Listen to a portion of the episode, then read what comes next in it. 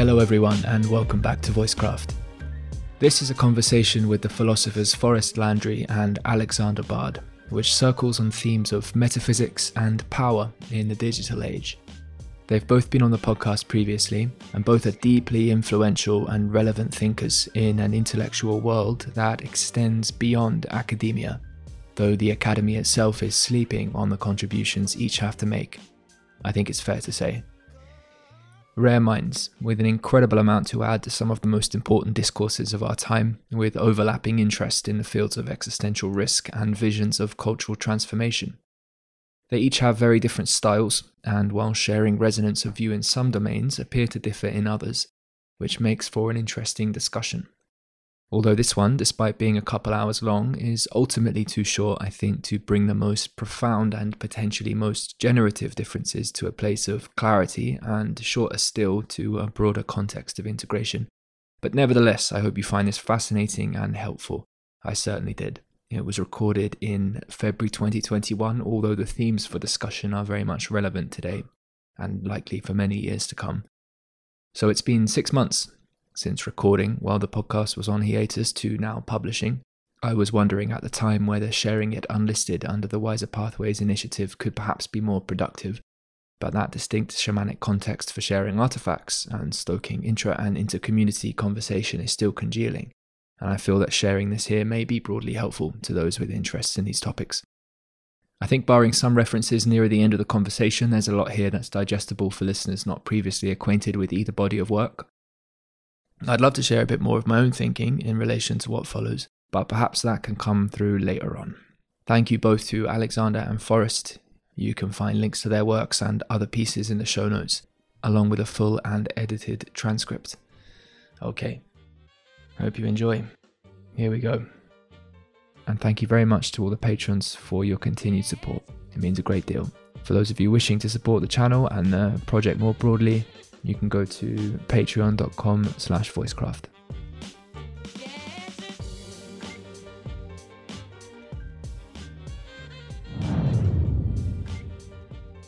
I would love to have a conversation with both of you actually solely about distribution. Forrest, you know a little bit more about what I'm thinking about this, given an email I sent a couple weeks ago in relation to a conversation we had with John. But it's definitely relevant to a discussion about what's going on at the moment with a sort of creep of censorship and the importance of building integrous networks. So it's definitely an interesting conversation to be had all on its own. But like so many of the conversations we could have, and um, in particular because both of your work and thinking is so so broad and so many unique ways of using terms with different styles and tra- traditions behind them. You know, there's a certain sense in which proceeding from the attempt to come to clarity about some, I wouldn't say fundamentals, but at least some um, some broad topic or theme that we can all bite into together might be the most helpful way of going about a conversation. But I'm also perfectly happy to sort of just sit here and say nothing and, and listen to whatever wants to emerge as well. So I'm not saying, hey, we have to have the conversation this way, but I do have, as I outlined in the email, sort of a way to potentially go about it if that's of interest to you guys. I'm certainly open. I remember it had been suggested in the email conversations that we had we had been having to help me to understand your work. And i thought that was really generous. And i and i was like uh, actually really i'm interested to do that. I feel like we're both guilty of this terminology thing and i and i know i need to learn your terminology. So um, i'm basically available to whatever your uh, whatever your interest is. How's that? I mean, me, that same goes for me. Absolutely and it's kind of weird here because we're both considered white, privileged Western men or something. And we're talking about the fact that it's kind of hard to understand both of us because we use such different vocabularies here. But this is all mm. due to the backgrounds we come from. And just it just proves how fiendishly hard it is to communicate these days, especially when you're going to do it on the levels where we work, which is like systemic thinking. Uh, number one, people who have a talent for systemic thinking are incredibly rare Number two, to think is one thing, to actually put it into practice is something entirely different. Uh, and number three, we also use very different languages. So, for example, when I read Forrest the first time, it's just like, okay, who is this guy? Why does he write this way? And I kind of decided that, okay, imagine um, a really talented computer scientist who's kind of figured out that there's a future war between men and machine or something like that. And he's trying to make men understand how machines would actually think if they had language, which they probably will have sooner or later. And it turned out that he was kind of a, a Nietzschean ecologist in all of this as well, right? That's how I experienced Forrest when I read it. And I just took the time to understand it. The way, the way to read is to not jump from one word to the next thing. You're going to figure it out as you go along. You can do that with a newspaper article. You can do that with you know just about anything these days which is sort of meant for a mass market. If you're going to dig really deep into say serious academic work for example or philosophical work in this case you got to sit down word by word and if there's a word you don't understand go and figure it out. Get a damn dictionary and then try to interpret it from the context. Otherwise you'll be lost in no time at all but even decently intelligent people can read Forrest Landry or Bard and Söderqvist. The trick is, though, to understand the way to read it is to read it word by word by word. And then you will know that there's a certain vocabulary we use, the terms return, the concepts are repeated, and then you start getting it. There's no other way. I think Forrest agrees with me that we both make a very, very serious attempt before we publish anything to actually make it as pedagogical as it could be possible. But Söderqvist and I promised each other we started writing 25 years ago to never compromise on the quality of our work. We do not make ourselves more accessible and thereby lose the content while we do it, because then there would be no point in us writing. There are so many pop versions of us anyway, so that's not something we're concerned with. Correct yeah, I'm, I'm with all that. I, I think the only addendum that I would put in is that uh, in in an effort to try to make it a little easier, I I wrote somewhat holographically. So in effect, rather than expecting a person to go word by word, I figured that if they skipped parts and came back, as long as they read through multiple times. So there's uh, a lot of forward linkages where the meaning of the terminology doesn't become clear until later or until you see it in the context of multiple other usages. And so, in that sense, I uh, attempted to pick words that would be uh, as close to the meanings needed as were available, and then to use that as a way to bootstrap understanding to deeper layers.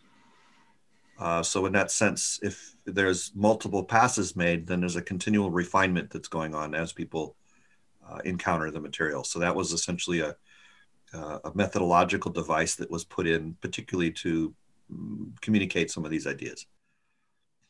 Oh, I agree completely. And by the way, just having a dictionary next to a work of philosophy doesn't mean you're going to understand the work at all. But it's just, I just recommend people not to think that they can jump forward and somehow get it. Rather, like you said, reread it and reread it again. That's what I do with the masters to understand what they're doing. And that's what I do in my own thinking about the world we live in today. Otherwise, I wouldn't be a philosopher. So, how would you like to begin? What questions or topics or uh, directions would you hope to go in this conversation with with me? I mean, like I said, there, I, I'm I'm genuinely interested in learning more about your work in a more interactive way. Um, there's also some of the stuff that Tim suggested as far as as uh, orientations for this conversation. And again, I'm I'm actually feeling recept- receptive more than projecting. So I would uh, I would I would offer for you to to initiate in that sense. Okay, so we did get an email from Tim with some suggestions, and Tim might want to fill in as well. So, but yeah, it's sure. a really great start. The way I work with Jan Söderqvist, and we've written five books over the past 20 plus years. We're working on our sixth book to be released next year. You can find Bard Söderqvist on Amazon if you're interested. So that's over and done with. But anyway, the way we work is that we basically use human beings as a constant and we use technology as a variable. Okay. Uh, we, we started writing in the 1990s, having discovered that most of sort of continental philosophy or the kind of philosophy we loved ourselves wasn't concerned with the major, you know, changes of the 20th century, which were like technology was taking over the world increasingly. And, and surely after August 6, 1945, we had an historical date when we blew up an atomic bomb. It changed things forever. Now, if you want an event, that certainly was an event. There are also other events, for example, that we had the first cosmonaut in, in, you know, up in the sky who was showing us pictures of planet Earth being green and blue and beautiful in a very, very large, very, very cold universe. And these pictures are also now sort of ingrained in our minds as well. And that was also an event that shaped us in the 20th century. And the funny thing is that philosophers basically disregarded this, which is like, well, you also had cosmology. we discovered that wasn't just the Milky Way. There were billions of Milky Ways out there and the Big Bang, probably a big bounce these days, uh, is is um, it's also completely changed our worldview. While while we lost a sense of space on this planet because we know here directly the three of us are communicating in real time with one another, sitting on three different continents. We are literally evidence of the fact that space has disappeared on this planet. But space is a concept for the universe has, of course, exploded. So all of these things have to be taken into context if you're going to do contemporary philosophy. And philosophers just wouldn't, because they would just go on with their sort of old academic themes and quote Heidegger 400 time or something like that, which I think is completely relevant since the internet is taking over the world. We're all getting connected one another. Time becomes absolutely essential as space has disappeared in most of our lives. So the time axis is now more important than ever. And this on top of the fact that we have climate change and existential disaster about to happen. Now, all of these things need to be worked on.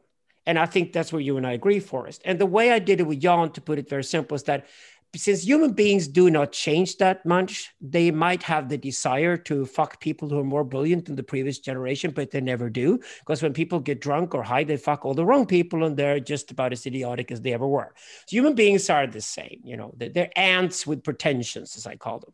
So we had that for the last 10,000 years. Uh, a fat old lady sat down somewhere in Babylonia some 5,000 years ago, and she managed to fool some people into the idea that the permanent settlement would be a good idea.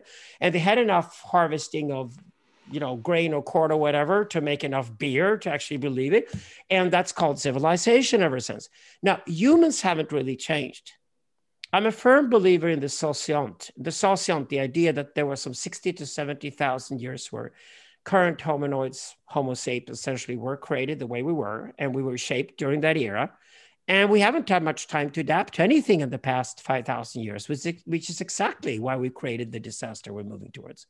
And so we can use human beings as a constant, but technology then becomes the variable. And technology is now operating at a dramatic change. It's the, the pace of change when it comes to technology is dramatic. Yes, technology gets stuck in certain areas. Peter Thiel is very happy to talk about it just because he doesn't get his, you know, flying car or whatever he wanted. But when it comes to the actual things that really do matter, like what it is, what does it mean to be human? When 8 billion people through the computers or smartphones are directly connected to one another at all times. And when I can joke with people these days and say that you think you can go offline, have you heard of surveillance cameras and satellites? They're like everywhere. You're never offline, baby. You're all online because the satellites are now basically there's this web around the planet interconnecting everything, including all machines and technologies too. So this sort of hyper technological phase we're in right now, existential risk and a constant who's the human being means that starting the human being all over again except for anthropology, isn't that interesting? It's really the relationship, relationship between man and machine. It fascinates me. And there's tons of work that needs to be done here. And a lot of that work has to be systemic work, which is, I think, your genius, Forrest. And there are very few people who can think man versus machine stuck on a planet with limited resources as systemic thinking. Uh, understood, agreed. So I, I'm, I'm basically with, with all of that. Um, I think a couple of clarifying questions and just kind of orienting my context with respect to you. Um, so you, have you've, outlined the kind of principal issues. Uh, I very much agree that the human being is a constant, right? That I'm not going to be changing, you know, the nature of the person in any substantive way. Um, and so to some ex- extent, the, the places where there is mutability uh, is, is going to be in the use and the uh, integration of technology. So the man-machine relationship. Um, I do have one question, which is um, I do regard culture as mutable and very much defining of uh, what the relationship between uh, man, machine, and nature is going to be. Obviously, I don't regard nature as mutable either, but definitely impacted by these uh, by these choices that we make. So, in other words, the natural laws don't change, but whether or not the ecology remains is an open question.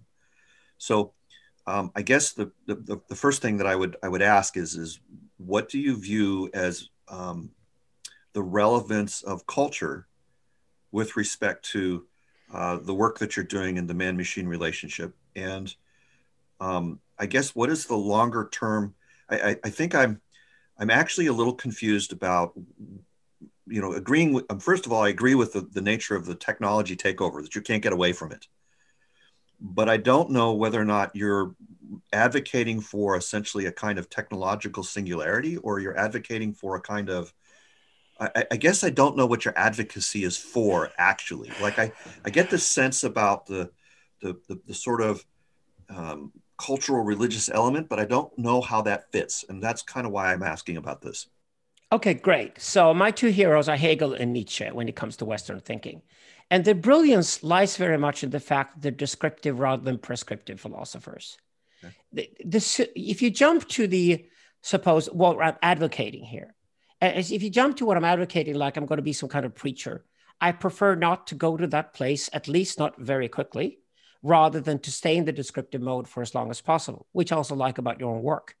So I, I read you as a descriptive philosopher because I think that's actually what's brilliant here. As, as the clearing, we get co, co, closer to the clearing, as, as more people begin to understand the complexity of the issues and understand the issues, understand the complexity itself, it gets easier to get to the solutions. But this is, for example, why in the new book, Process and Event, which is going to finish off this grand narrative trilogy to Sedicus now, right? We actually took the decision to celebrate the Bronze Age and the engineers of the world for whatever they can do, because we think we need them more than ever. And we're gonna, you know, basically tell that our own kind, you know, the pillar saints and the boy pharaohs of history, as we call them. Whatever happened around 800 before Christ, which has been celebrated as the axial age in academics for the past 300 years, was actually a disaster. because it was the pillar saints and the boy pharaohs of history that actually took us to the brink of extinction. It wasn't the engineers. Engineers basically they get a drawing and they get an idea. They got to build a skyscraper and they build it. And whenever they invent new technologies, they usually invent technologies that kill them anyway. It's called the guillotine syndrome for a good reason. So we don't really have to be scared about engineers. We need them more than ever. We need sophisticated, fantastic engineering. We need AI to be involved in that. If we're ever going to build a fusion power plant and solve the energy issue, we probably will have to wait until AI can help us design you know the, the, sort of reactors we need to make that feasible to begin with. So I'm, I'm all for that sort of symbiotic intelligence and symbiotic transcendence even that's possible out of man machine relationships. That means we need to rewrite all of history as hegel would say.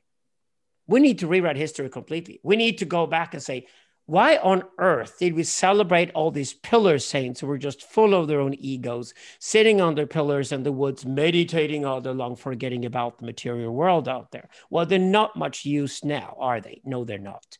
They just end up as crystal healing commercialism in California or something. Not much else. I don't think I don't think Buddha's fans were any better than anybody you find in, in you know, El Sur, California, anyway, to be honest about it. So the real issues at hand here are culture really kicks in and starts with civilization. It's meaningless to speak about culture before that. Whatever sort of nomadic tribes of hominoids that were walking across the planet, they were never more than 3 million at any given time because you can't support more than 3 million people if you're going to go for hunting and, and gathering, right? Once you settle, you create much larger populations and eventually you create more density and more weight onto the planet eventually for survival. And the the you know like mutations now with the pandemic, you also increase the risk that somebody's come up with an atomic bomb that can blow us all up. So the longer you stay along the time axis, the less we understand who we are and what we're doing. And the more dense the population, the larger the population gets, the higher the risk gets that something terrible is going to happen. So that, that, that is that is culture. That is the honest idea of culture. I think Sigmund Freud put it out firmly in his book Civilization and its Discontents. Uh, I think we even had an opening chapter in our digital libido book that says that civilizations and its discontents and everything outside of that too. It's like everything is a discontent for humans. But the pointer is that culture, which is the word uh, Sigmund Freud is using in German here, Kultur, right? Um, and, and what it means is that the, the, what we created over the last 5,000 years is something we both existentially, mentally feel increasingly frustrated with because we created a monster that is no longer us. we created a monster, for example, that is so full of shortcuts and quick fixes that if you're 20 years old today and you don't like Wall Street, you start and occupy Wall Street, and the Wall Street guys know you'll be over in three days because your attention span is now so damn short that after two days, the Wall Street guys will come down to the street and greet you with an Instagram camera and sell you a fucking T-shirt that says "I was there." I mean, these these these twenty year olds, there's no way they'll be winners. That entire generation is lost already because we're going to lose them because we don't understand digital. And we don't understand what these technologies do to us. And and it, it we much we must must get to a much bigger picture to understand the smaller phenomena within that picture. The desire is to even be like a satellite as a philosopher and look at the largest possible picture to then be able to zoom in on the details but also to be able to see the connections that other people do not see otherwise how are you going, to see even remotely the possibilities that could take us out of the current predicament. That would be impossible. So I'm I'm going to um, I'm, I'm basically wanting to just again kind of create a comparison or, or or sort of an orientation. So in other words, again, I'm partly in in uh, descriptive mode. I think your your your notion about descriptive and proscriptive is, is correct, and um, my work largely is descriptive, but it it, it attains a certain effectiveness by being proscriptive and then finding out the implications of that proscriptiveness. Well, um, you are you are we should say you are a scientist and I'm not. So that's perfectly fine with me because I expect engineers and computer scientists and others to be able to reach conclusions while I'm just trying to get the biggest possible picture and then provide.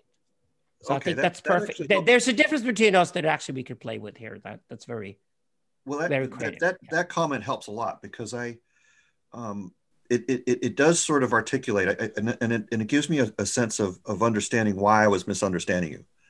So, um, again, to try to create correspondences between our work, because I, I believe that's useful. Again, it's, it's sort of a language exercise at this point. But um, first of all, I, I really love the articulation that you gave to uh, the flaw of the axial age, I think is, is maybe a way to put that.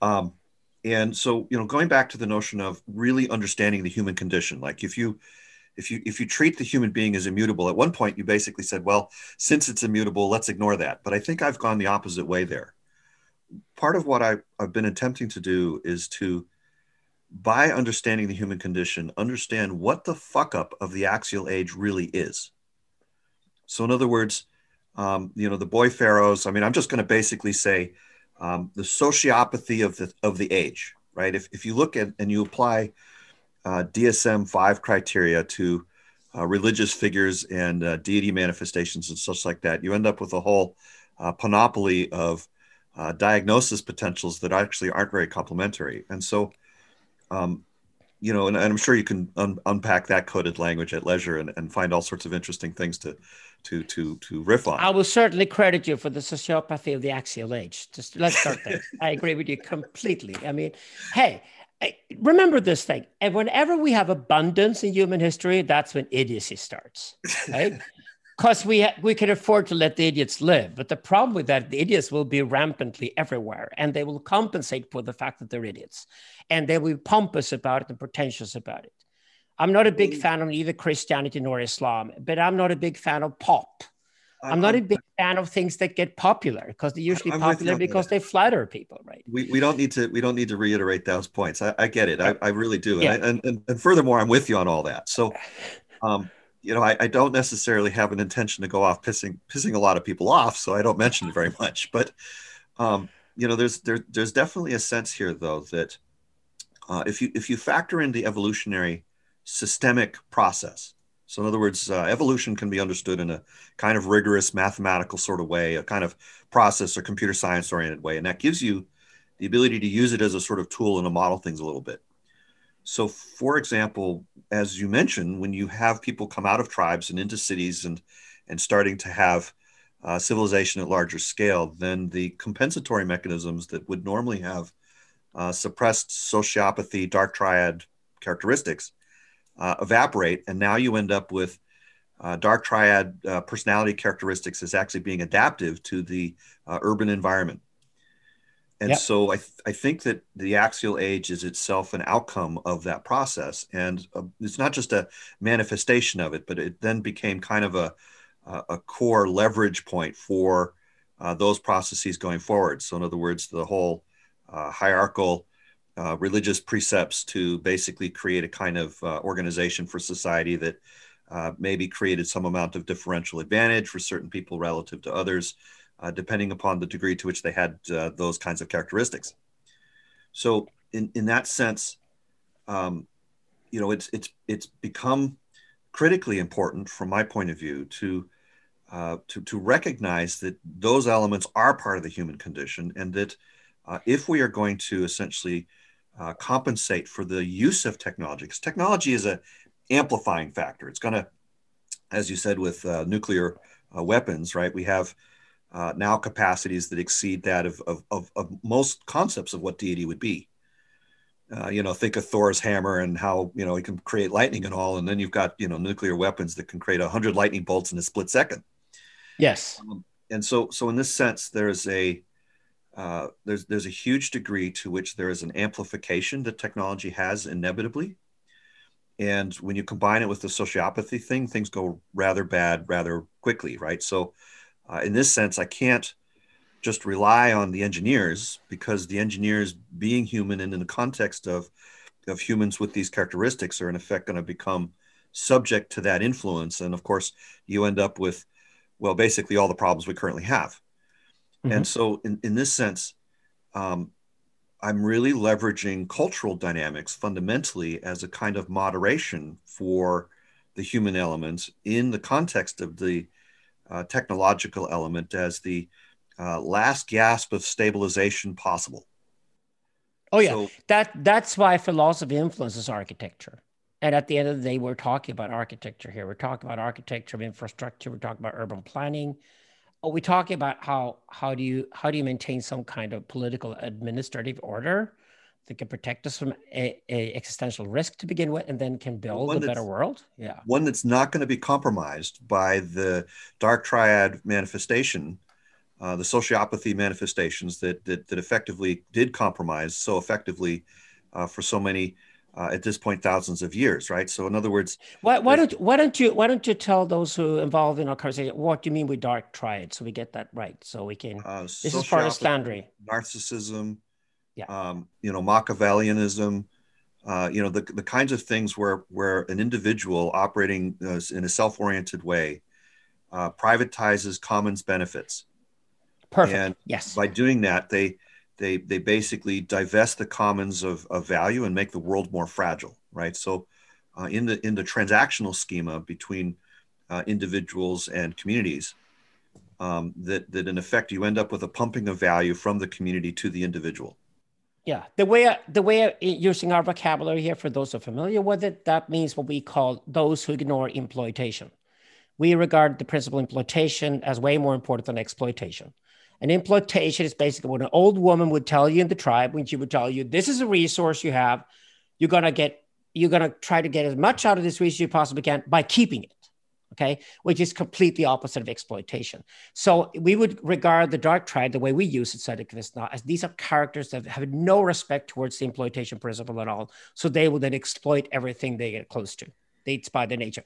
Minds, uh, you know, resources, whatever. It, it, they, they couldn't care less. That's the problem with the dark triad personality types. Understood and agreed. So, you know, I, I, I yes. Can I ask you guys to fold in a notion to this? Because there's something that's come up in relation to prescriptive and descriptive. And I wonder if there's not also something that should be added to that distinction. And that's the notion of invitation. Philosophy is invitation. And when I think about things like time, I think about us coordinating here, and I think about what enables choice appropriately. I think about an invitation extended. It's not something, I mean, I can describe where something's at, right? And I'm not telling you you have to do it. but I'm inviting the participation in something. And so when we talk about we're moving towards here, what I'm sensing is culture as something we can interact in as a way to reorient our collective whole in relationship to the change upon us.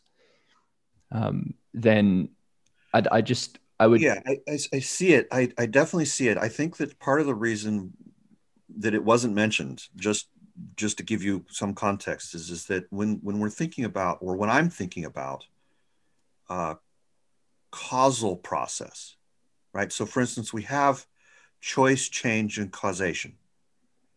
And insofar as I'm thinking about the relationship between technology and the human being, I'm thinking about the relationship between choice and causation. But I can only I mean, and, and, change is like nature. So, for instance, the choice adheres to the human. So, the invitation would be to to talk about how we enable choice. Whereas when we're looking at, um, you know, say computer science, I can describe why a, a, a thing maybe has the characteristics that it does. So, in other words, I can look back at nature and I can say, well, you know, it, it, it looks like that when I do this, this happens, right? So I can say it, it the, the boiling point of water is roughly 100 degrees Celsius if the pressure happens to be about normal. And the, the, the notion of descriptive in that sense is, is, is observational.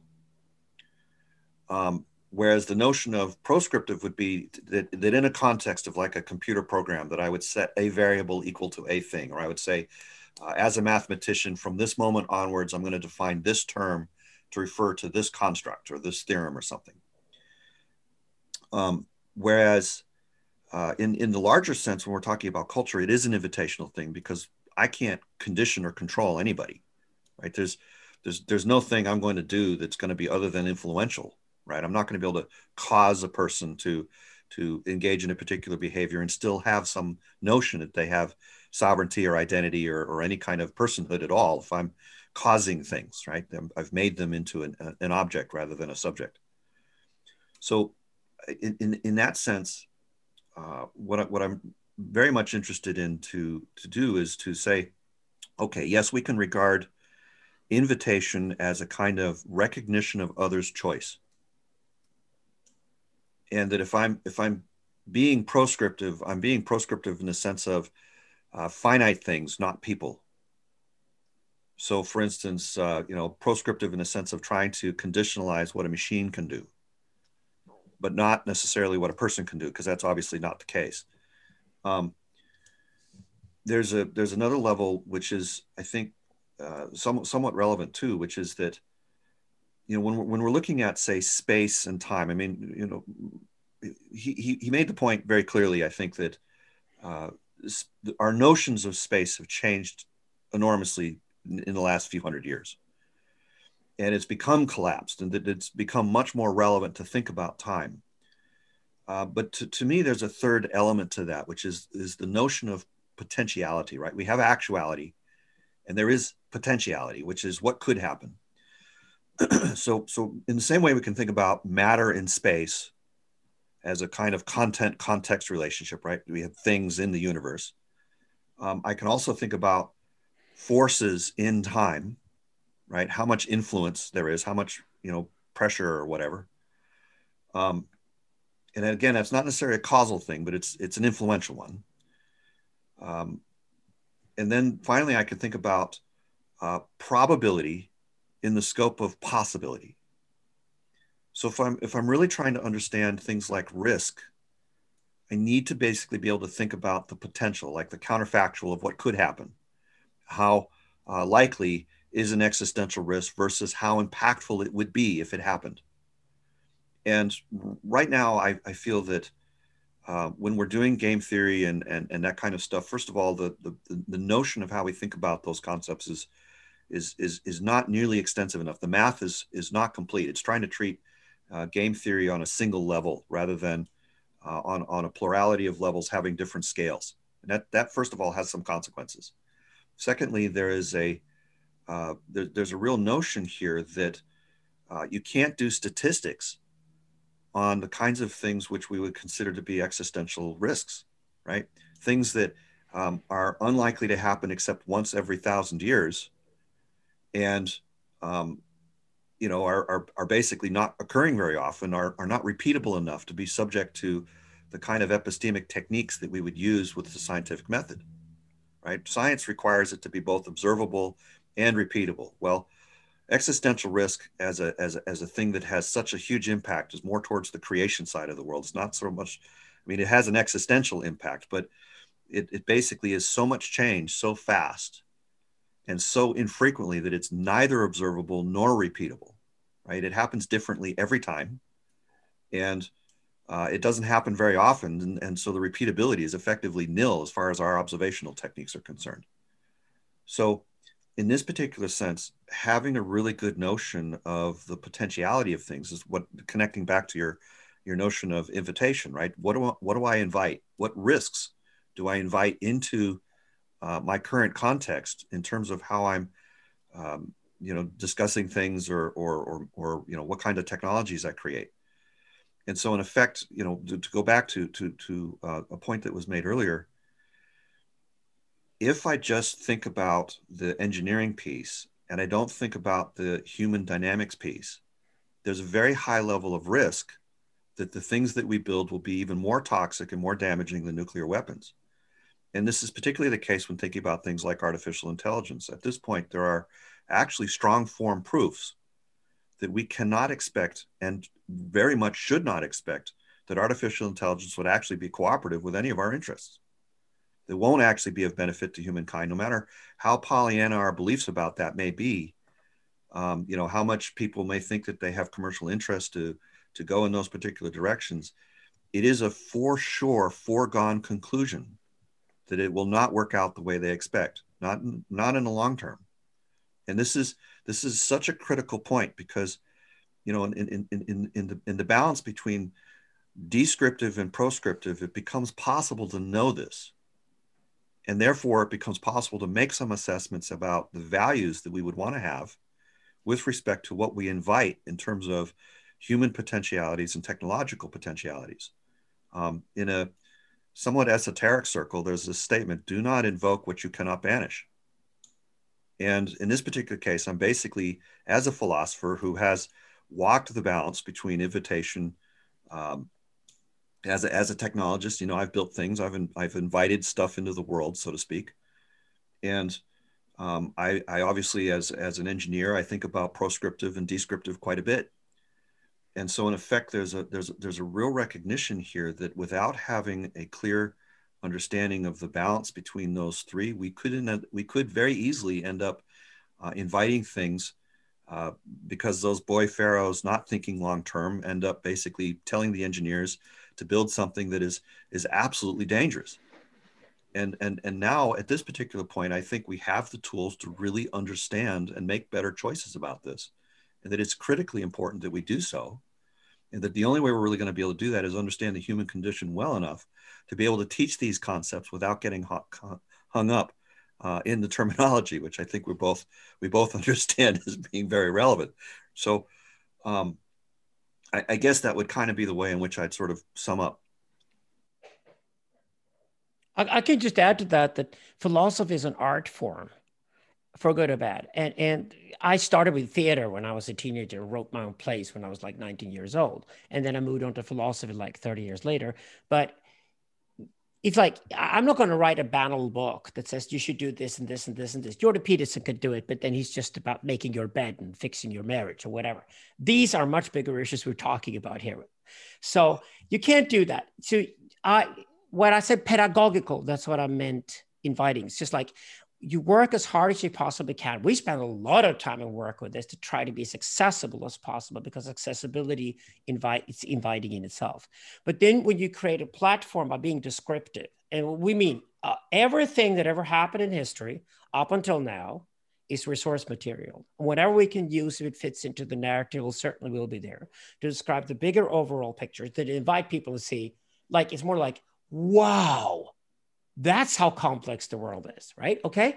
Then people can sort of start moving around on that floor we've created as philosophers and start to create things. And this is what why I'm celebrating engineers here in response to Forrest is basically as a dialectical response to the enormous, you know, focus on academics and and and you know philosophers and sociologists or whatever you like. It's like I, I'm killing my own breed here. But I think after the last three thousand years, especially, we can look back and say it's actually when we built stuff uh, and built stuff and knew what we were planning to do when we built them. For example, we built cities between rivers so that rivers would not go to war with, another, with each other any longer, but actually create peace in between. Meaning, we built a big temple.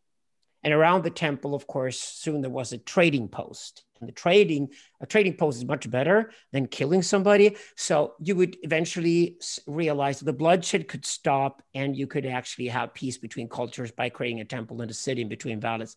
And after a while, we realized that these cities were sort of places also for some people to control others from and then became nation states and things. But if you look at history that way, we can use all of that material. And knowing we're artists, it's a bit like I'm not going to write a play if I work with theater to tell people what to think. I'm going to write a play basically telling that this is actually how complex and fantastic the world is, and then inspire them. That's the invitation to do something with it. I don't believe in dystopias, for example. I think historically we've proven again and again that dystopianism doesn't work. It's understandable one of my fellow, fellow natives, Greta Thunberg, is probably the most famous dystopian ever by now. Uh, you know, but at the end of the day, that's not going to work. I don't think utopianism works either. And thus we talk about protopianism in our work. We talk about something where you optimize different systems. And obviously, one of those systems has to be the planet itself, which has to be the basic system of them all. And if any of these systems operate in a way that the, the system which is built is then being deteriorated, then that system has to be self-punishing. So it stops itself from acting to begin with. Now that could possibly be implemented in AI, for example, but but we'll see as we go down the road. It's interesting you mentioned philosophy as an art form. On one hand, I'm, I'm very much agreeing with you. On another, I noticed that uh, I actually operate far more as an engineer and that in effect it's it's it's been in the capacity to be in both worlds that that, that a large extent of, of the effectiveness has come out. Metaphysics. Yeah and i can add my response to that which we're matches is anthropology. So i call myself an anthropologist when i start using data which i do a lot these days and then i go into the philosopher mode when i'm artistic. So it's probably the same way. Yeah there's um there's there's a sense of of, of science and and obviously um you know again the, the sort of descriptive uh, you know, observe what is, both about the human and the nature and the machinery. Um, I think that I I find myself a little bit uh, a little bit more careful about the the, the sort of long term perspective. So, in other words, uh, you know, when we when we say celebrate the the uh, the engineering, or we celebrate the specific art, or we uh, we, we go and we promote these particular things. You know, this is this is a little bit where we get back into axiology, and and so um, and, I, and I mean that in a sense of values, not in a sense of the boy kings.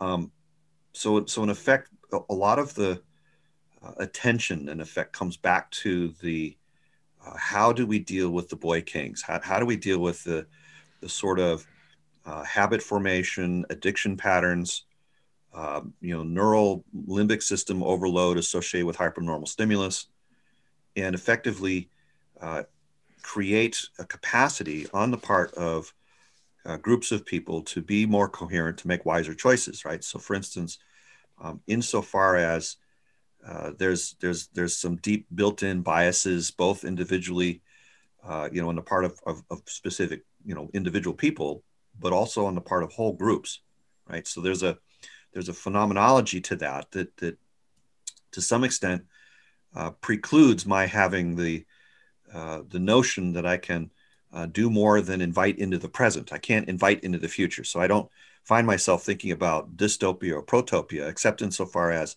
as risk analysis is concerned.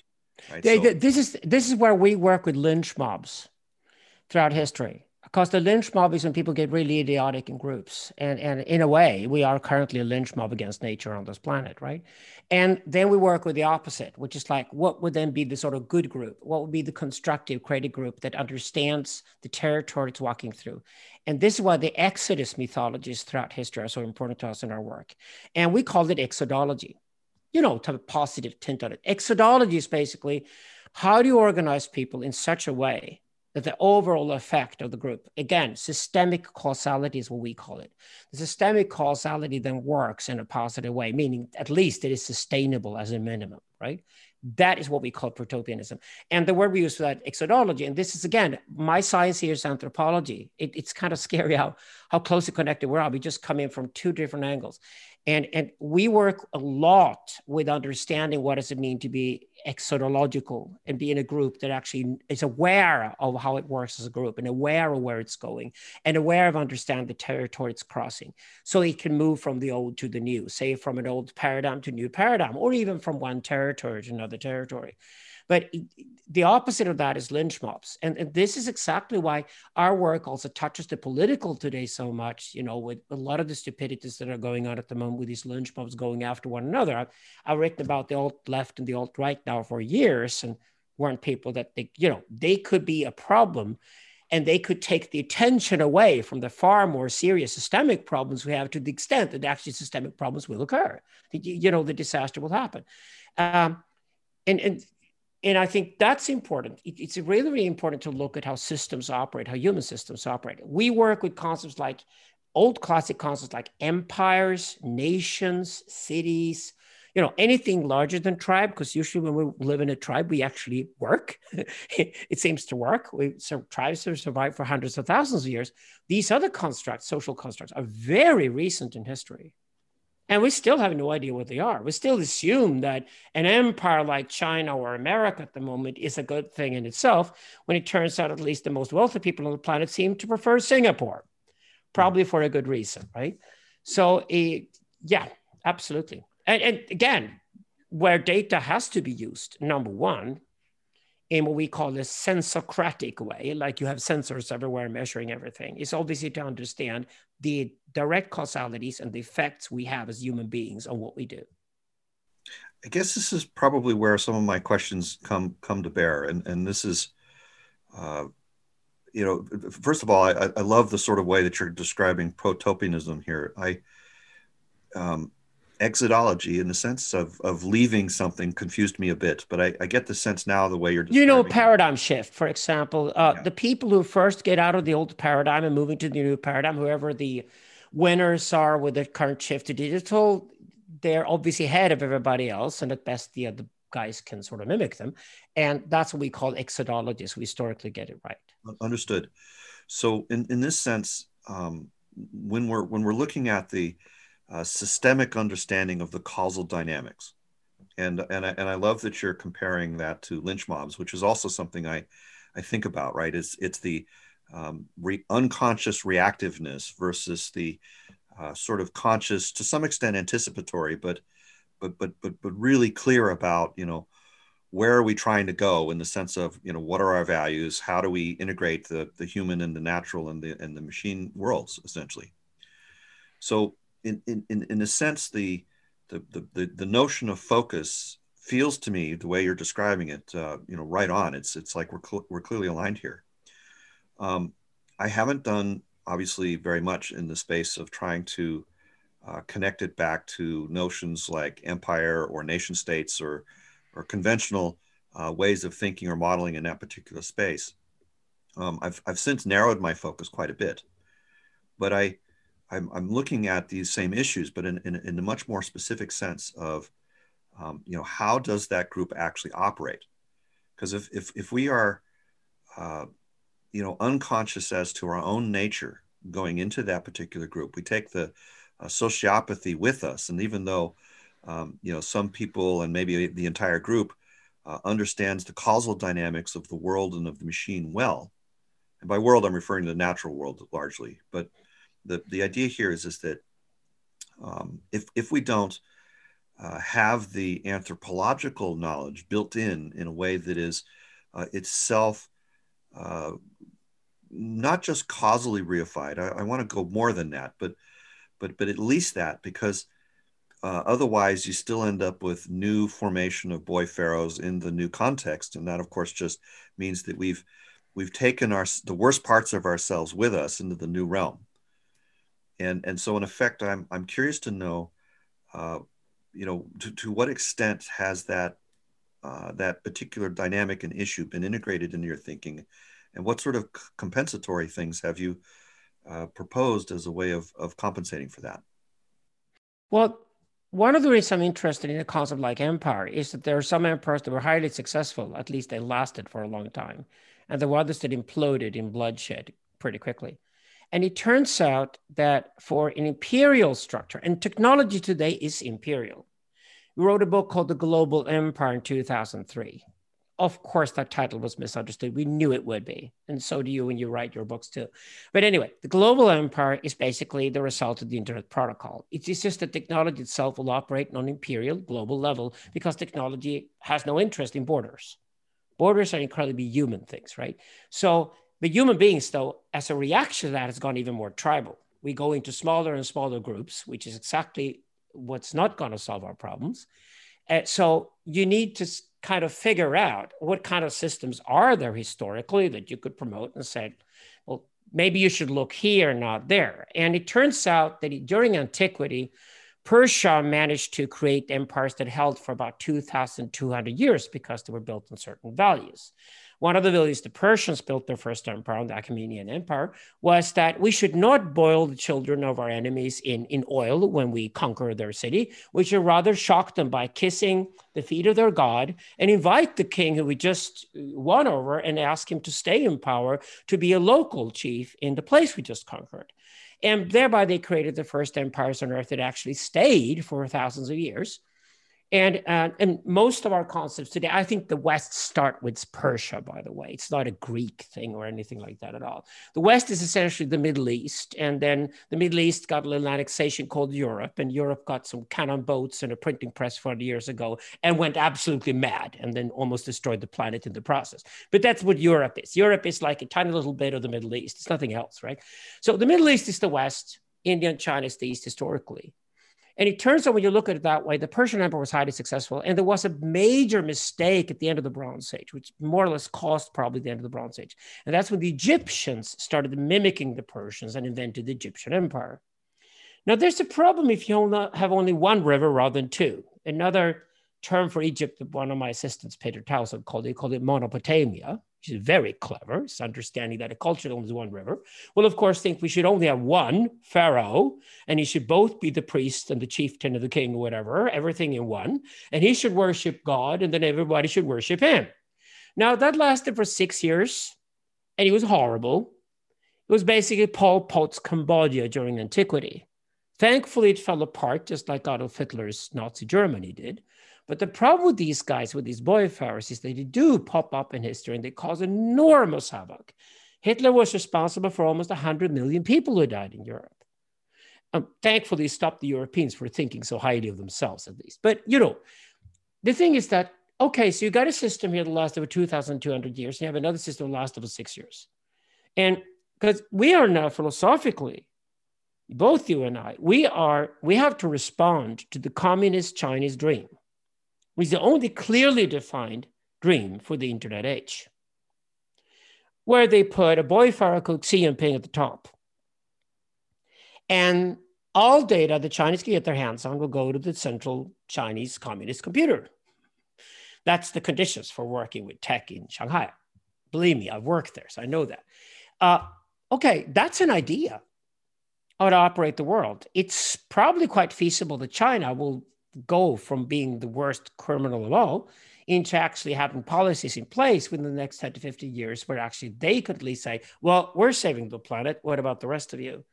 In which case, it would be very, very hard to respond to them and not let them take over everything. So we work closely with people in South Korea, Taiwan, and India who really want to create an alternative to the Chinese something the Americans are not that concerned with because they think it's like a military conflict or a prestigious conflict, like two guys bullying each other in a schoolyard when the world is on fire. Well, I'm sorry, but the Chinese have figured out the world is on fire. That's part of their game. So we, as philosophers, that's why I also have to work with politics. I have to work and be very anthropological the sense that there are systems. We do culture studies, what we call it. There are systems over time that seem to be much more sustainable than other systems are. And maybe we should look at those first. I think this may be the, the first place where you and I depart. Um, on one hand, I definitely agree that we should absolutely look at history and understand it and study it really well, specifically for looking at uh, what are the kinds of things that have worked and haven't worked and why did they work and why didn't they work and other things like the, the examples and the comparisons you're making i think are absolutely brilliant and um, your overall assessment i actually also very much agree with which is that you know the the, the way in which uh, the united states is conceiving of, of the situation is just completely inadequate to the to the needs of the situation and um, so you know first of all i, I guess uh, out of all of the agreement that I have with what you're what you're saying and what you're doing, which is which is actually most of it. The, the, the place that I think that I um, I'm, I'm, I'm coming back to is that in agreement with the earlier notion that you also said, which is that philosophy has not fully accounted for the effect of technology. I therefore don't presume that the historical examples are really going to be as relevant as we would want them to be because of that influence. So oh, I agree. I agree. I agree. My point is that power sharing must be built into the system from day one, or power split. I'm with you on that yeah. one. Okay, so. that's what the Persians did well. The Egyptians did not. That's what Americans still do well, thanks to the Constitution. Hopefully, compared to the Chinese. So it starts well, there. That's my point. It starts there. a system is not yeah, a system in itself is not going to be intelligent with a boy pharaoh at the top. That's that's basically my point. So in we any, know that from manifestation. Yeah, in, the, the rest, the rest, I'm totally with you, Forrest. I am a philosopher of technology. I'm probably I came out of the continental tradition of Europe as one of the first major proponents that if we don't do technology now, we can't do ecology, we can't do anything of the really meaningful things we should do as philosophers. I'm not interested in looking down here, you know, and looking at myself, my soul, and being existentialist and anything. We don't have the time for that any longer. So I'm totally with you on the technology aspect. There is a limit to how much we can use sister to understand the current predicaments we're in. Absolutely. And it's only from understanding what it means to be human and organizing humans between themselves. We can, we have there's a point to it. The rest is down to an entire new field compared to what we had historically. Okay, so so in that sense, I'm, I'm feeling more comfortable with with this approach because the, the the the underlying notion here of of sharing power as a way to create stability, particularly in the face of, of strong exogenous pressures. Like, so for instance, if you, if you treat technology as a, as an exogenous pressure, which is, isn't technically the case, but in, in some respects, we can actually model it that way more correctly.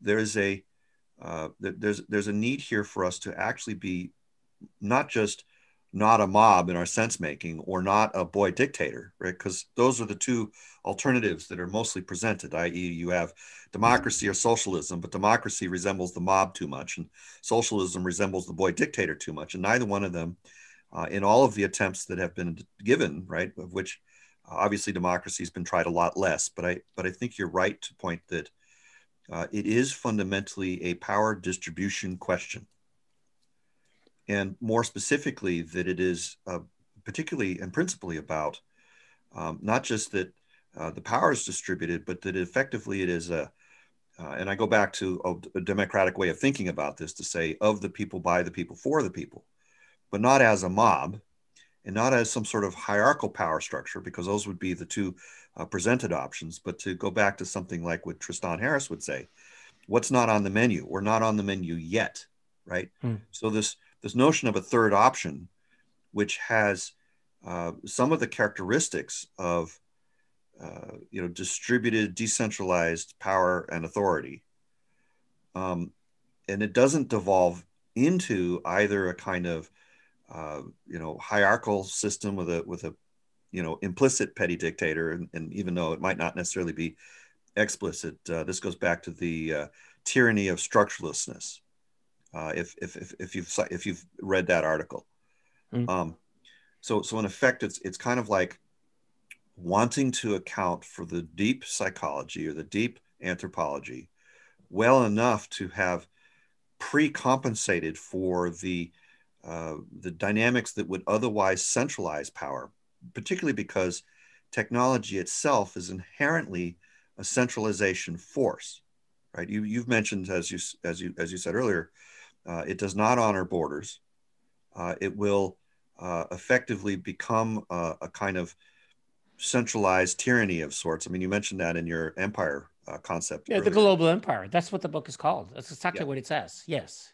So, so in effect, the, the the notion is is that the exogenous pressure of technology is inherently centralizing, and that centralization is inherently problematic. So, in effect, there's a it's it's it's dealing with that issue fundamentally when we have a kind of unconsciousness of our own nature that uh, some of us would prefer centralization when most of us would know that that's not a good thing. And so th- that's kind of the crux of, of, of, of, of a lot of the issues or a lot of the dynamics is, is, is understanding specifically how to deal with that. Guys. Yeah, and it's become yeah, sorry, it become a lot yeah. easier because of, because of the Facebook crisis and everything. At least these were very marginal ideas that you and I had with some hackers maybe five years ago, but they're becoming really mainstream today. So that's a good idea. Decentralization is now a term everywhere. So that's a good thing. Yeah, you, Tim, you had something. Yeah, yeah, yeah. So really enjoying this discussion. Looks like we're just about coming to a more explicit response to some of those orienting questions. Uh, perhaps not so consciously. I'm not sure if that's was was it was intended, but those questions, and I'm just going to I'm just going to read them out because I think I think it was part of the framing of coming in and it will be interesting for listeners. And I'm not saying we should divert the conversation that way and I want to make some connections just after the just after the fact, but I think it'll be helpful for this artifact. So the first question was what are the fundamental dynamics of power in our emerging digital age? And we've begun to lay some of the context to respond to that question. And the second question was in the context of an emerging network of networks, what are the opportunities and risks we face as participants and hopeful contributions and hope and hopeful contributors to culture? So let me just make a couple connections here. There was one theme that was coming through. Um, we've mentioned narcissism in relation to the sociopathy of the axial age and the connection between now narcissism and centralization, I think, is interesting from um, a psychological and now technological perspective, in the sense that Forrest is outlining its um, tending towards function. Um, but I'd actually like to uh, step back and, if possible, ask you each, as briefly as possible, though it might not be possible to actually um, offer a definition of culture.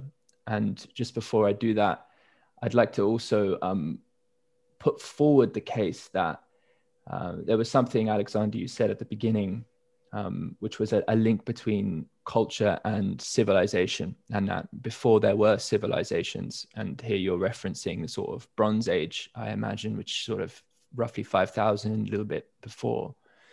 Um, but I I consider um, our interest to be in what the healthy dynamics of continuity were previous to the Bronze Age, um, because there seems to be also a recognition that there were these um, uh, emergences of a sort of narcissistic or otherwise um, parasitic on the commons type relationship that became structurally imposed, and that there's a link there between civilization as well. Um, so um, it, it would look to me that the um, that there's something in the essence of culture which um, we ought to consider as stemming from further back. And I also am curious to like just to to question the inclusion of certain indigenous perspectives, particularly in Australia, where you have a continuity of, in many respects, a decentralized but coherent culture of network tribes connected through ritual and songline and custom that existed for many tens of thousands of years and actually watched the rise and fall of attempts to centralize in permanent settlements associated with a narcissistic type impulse very much as part of that process that were then rejected um, and seen to fail in that sense. So um, it, I, I feel like there's something in there that that's that's been a little bit missing from the cauldron of what we've established so far. Um, but as for my piece, I'm I'm finished here, and just if possible to ask you each, um, and Alexander might have a little bit more to respond to here, as I mentioned uh, him perhaps more in particular. But could we see if we could define what we mean by culture? This would help bring clarity, at least for me, um, as maybe then we look towards understanding the fundamental dynamics of power in our digital age for the purpose of the kind of balance we're looking for in this healthy protopian kind of sense. So perhaps, um, Forrest, it looked like you were there keen to say something to go first. Well, I was I was thinking I think I can do the culture thing pretty compactly. I get the okay. sense, Alexander, that you would probably want to spend some real time on this. I, I can explain how we work with tribal mapping because we do as anthropologists. So everybody, everywhere works like Australia. You don't need to worry, Tim. Everything, everywhere works like Australia. But we can go back to that. But yeah, why don't you define that first, first, if you like to? Well, Culture I'm... and civilization are the same thing in most languages. To German, it would not make sense to speak about anything else because the word for civilization in German is Kultur. So it is the same word. Um, so I, I treat these terms in a somewhat technical way, and I I, I, I, there's there's a number of overlapping um, specifics, but if I'm thinking about civilization, I'm thinking about uh, essentially two fundamental capacities. One, the communicative capacity of how are we civil with one another, right? So, uh, not all interactions have to involve uh, weapons. Essentially, you can you can talk to somebody and you can engage in trade and and so on. The other is the other capacity is the capacity to be in cities. And so when we when we uh, saw the book uh, sand talk that came up uh, you know they they basically made the point that cities just aren't stable right? You, you know you're, you're thinking about the continuity uh, notion. And uh, you know the, so that so the book basically rejects the notion of civilization because it depends upon the notion of city it didn't mention civility very much but that's uh, sort of written in there with the narcissism piece that was mentioned and when we think about the uh, the dynamic of city, and we're trying to say, okay, well, what is it that's needed to stabilize city? Well, we need to stabilize it ecologically. We need to stabilize it energetically, in the sense of power flows, not political power, but literally things like food, right? Whether whether there's enough, you know, food and water, and, and so on, to just keep the population alive. Um, electricity and things like that. Uh, and then finally, whether it is socially stable. So when, when, when I start talking about socially stable, we're starting to talk about power and culture dynamics. But because the notion of city was invoked as part of the notion of civilization as a fundamental concept, um, then we need to actually like pull in the, the, the, full architecture of what that is, which basically uh, has, uh, as I think about it, three particular levels. Um, you have what would be the, the notion of economics or finance, uh, how the the, the people in the city uh, interact with one another, how they trade power, social power, political power, how the governance works, all of that sort of stuff. Um, then underneath that, you have infrastructure. So roads, buildings, power grids, water distribution, sewer management, transportation, all that sort of stuff. Um, and then underneath that, you have culture, which would be the, the, the value systems, the artistic uh, elements, the languages that are used, the, uh, idioms, the uh, narratives, all, all of the uh, specific ways in which people uh, hold identity and think about themselves as groups and stuff like that. So, roughly speaking, um, these three notions of, of you know, group choice making in the sense of governance, politics, and economics, uh, finance, and all that sort of stuff, how money moves.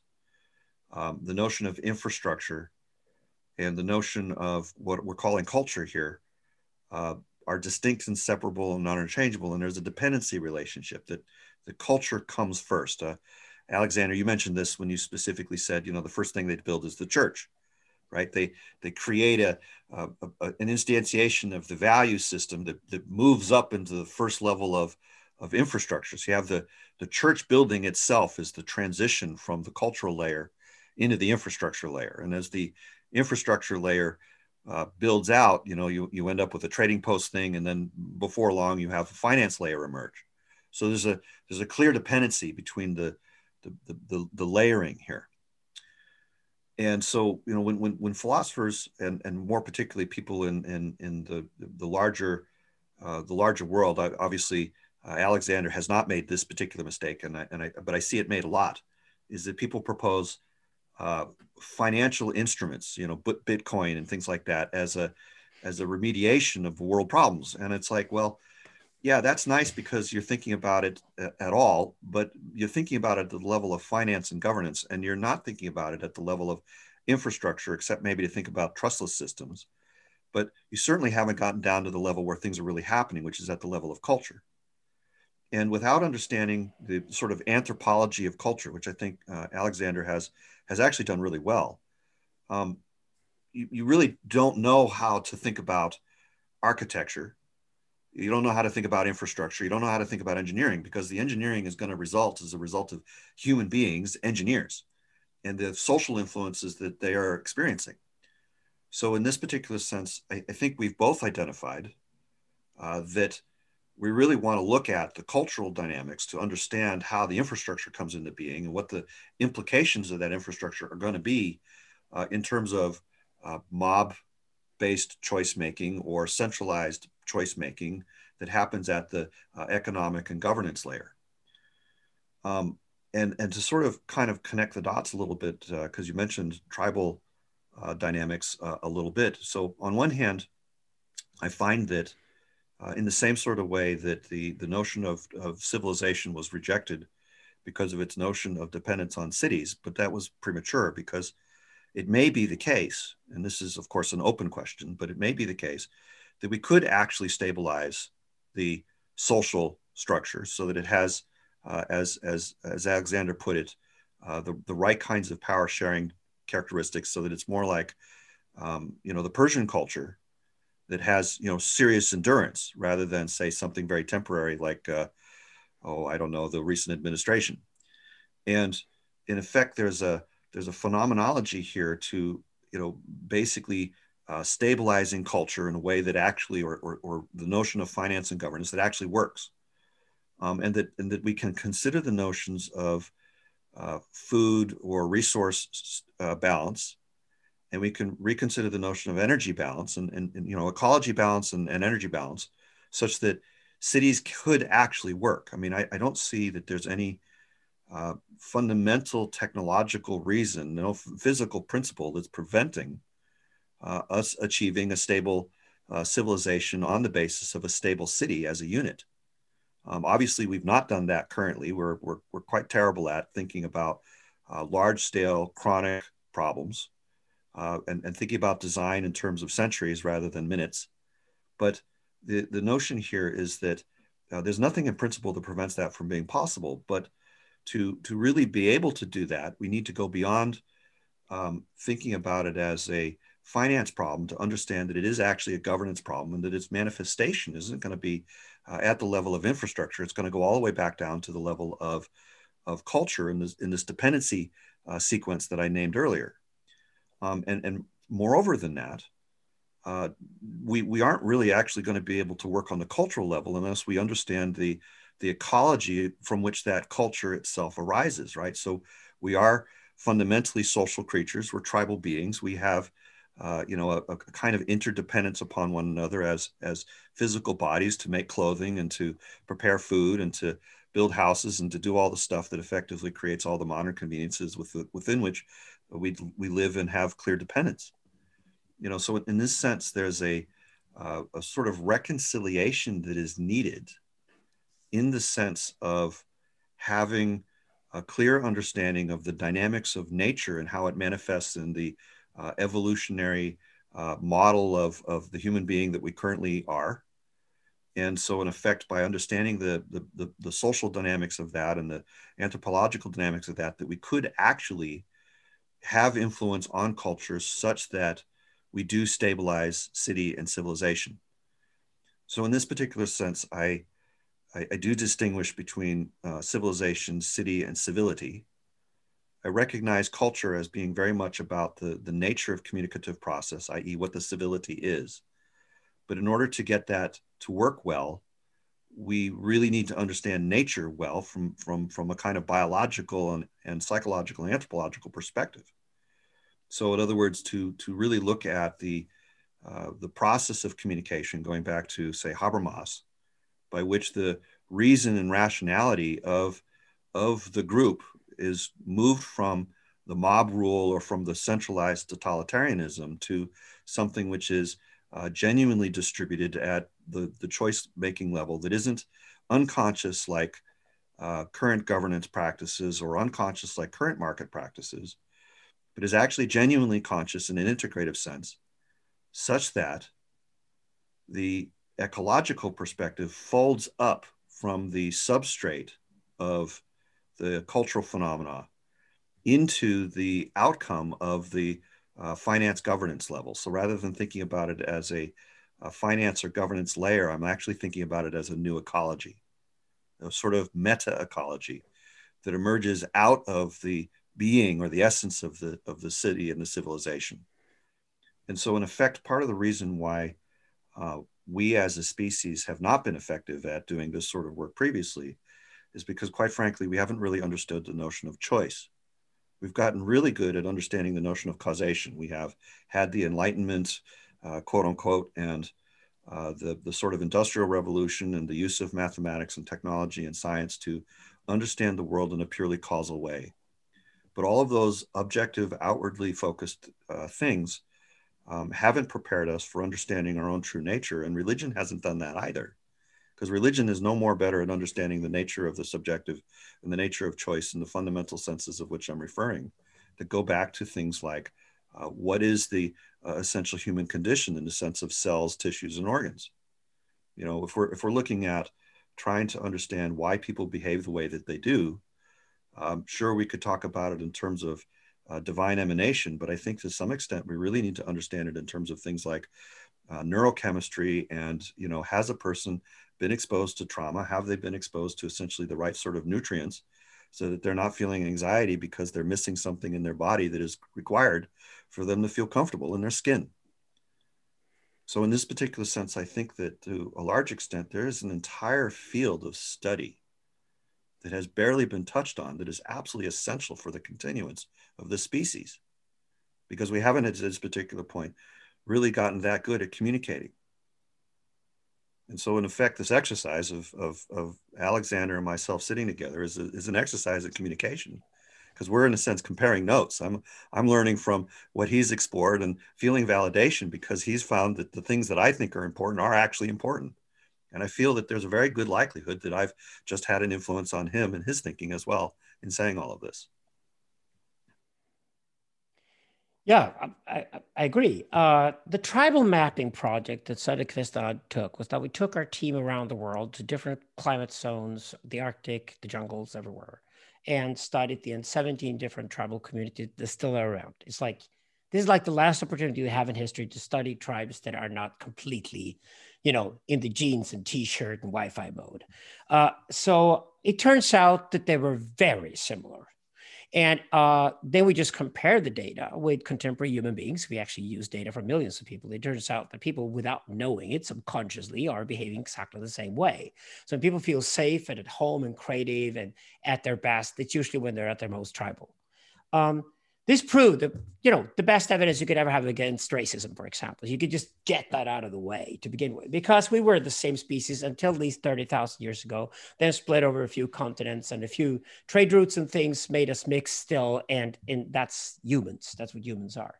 Um, in the tribal mapping project, it was very clear that if you're 19 years old and you're fully yourself, there's very likely after a rite of passage that an old woman will come up to you and smack you in the face and tell you you're nothing without her.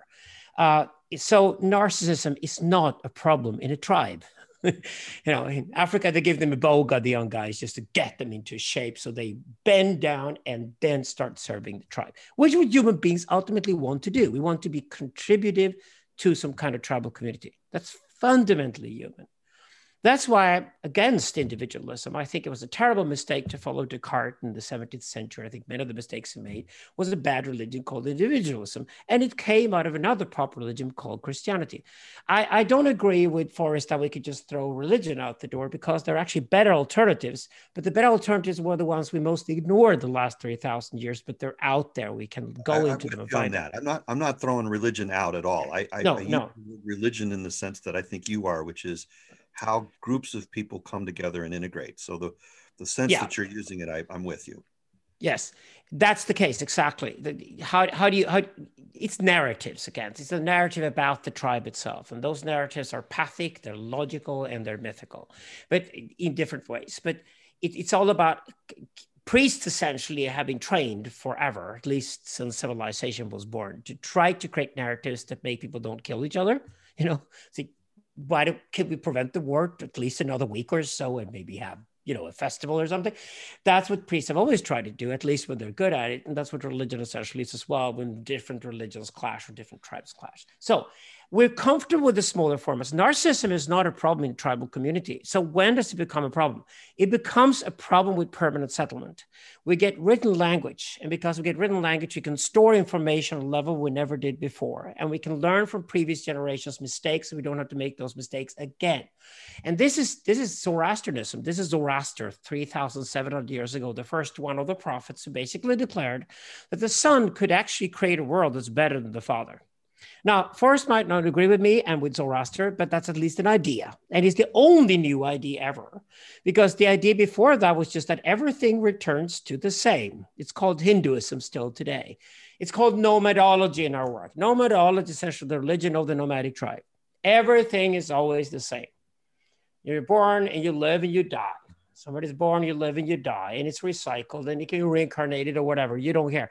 It's just an eternal return of the same, as Nietzsche said. And that was the religion until somebody 3,700 years ago came up with the idea that, well, the son's world could be different from the father's for good or bad, Ash or Druj in Persian, uh, because we have more information available than the previous generation did. Now, that, that idea easily transfers eventually to China and India. And this is essentially the birth of the East. And essentially, we get a West in response to that, thanks to the Greeks and the Hebrews and the Phoenicians. And, and these cultures, especially the Western cultures, interestingly, took on to the idea of the event. Something can happen that changes history forever. It might be Armageddon. That's what we call August 6, 1945 today. We live in the shade of the Armageddon. But it could also be that somebody can invent a technology that changes the world forever so that everybody in the world can communicate with everybody else, including finding out what is true and false in a way we were never able to do before, which hopefully is where the internet is heading eventually. So it's it's in the city uh, the crime occurs uh, because it's much larger, and the connection between the old woman who smacks you in the face when you're 19 has disappeared. Clearly, more than ever, it's a problem that we have disconnected between generations. Everybody talks about wisdom all these days. All I'm saying is that wisdom is just long life. It's just life experience. And especially if you have several people with long life experience around you, you have wisdom around you. That's what wisdom is. So what happened in the cities was that this disappeared. Anarchy was the result of that. Cities were incredibly violent for a long time. They still attracted people in because they were trading posts. There, there was stuff to be made. You, you could climb the hierarchies, but they were very violent places until people started figuring out that we can actually control the anarchy. And the way you did that was through the law. And the law was written down. Thereby, the law got the aura of being something sustainable or lasting forever, eternal, eternal. And you would inherit it. We started interpreting nature as if it was full of laws as well, because we had laws between us. And it turned out that at least crime went down. There was less violence, more trading, more copulation. Populations grew, and production of food production of food here increased dramatically. And of course, that model worked in the sense that if we don't disregard completely that it was exploitative because it wasn't a major problem until industry came along, then at least it worked in the sense that it created larger populations than any other model did. Mesopotamia alone, 4,000 years ago, had half the world's population. Now, that means the river valleys with large populations could create great, armies and these big armies could then fight everybody else. And except for some few nomads that had horses, up until the Mongols 600 years ago, they could cause havoc to these river valleys.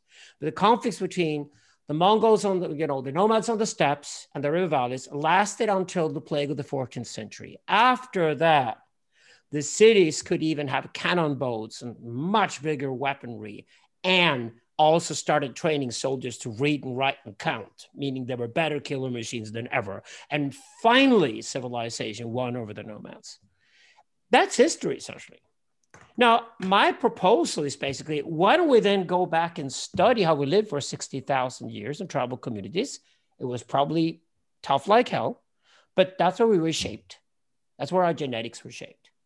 That's called sociontology today, the study of the original tribe.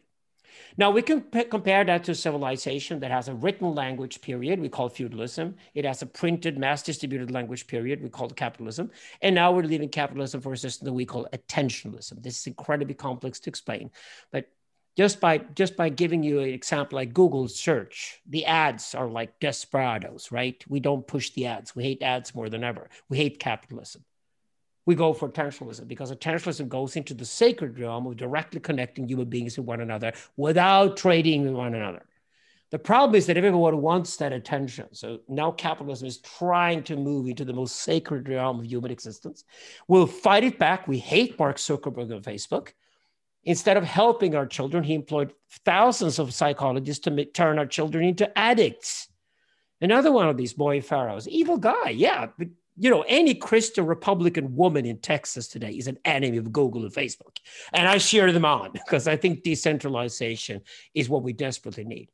So that's essentially we can then take from history, but we have to understand the specific predicament we're in right now as specific sort of hyper technological environment we're in. So we cannot go back and just take something from 3,000 years ago and apply it on the world today and think it's going to work. No, human psychology is something we can learn a lot about from history, but not the technological environment we're in. It's very, very specific and must be understood exactly that way. I think in just general response to to all that, first of all, that was delightful to hear. And um, you touched on a number of points which uh, brought a smile to my mind. so um, I, I, think that maybe one way to sort of compare and contrast our approaches a little bit is is that um, where you're looking at history as kind of ways of understanding the human condition. I, I'm also doing that, but I'm I'm actually doing it through the mediology of principles. So in other words, I, I from this this this very abstract core work. So you mentioned the immanent metaphysics very early on, but what that gave me was a set of tools to identify principles very, very well. So this is where we move from the descriptive to proscriptive side, because I can I can look at history in a descriptive way, and I can say, okay, here are my hypotheses about what happened, and then I can test those hypotheses by looking at other historical events, um, and that works recursively, you know, reasonably well. I mean, you, we we can learn some real things from that.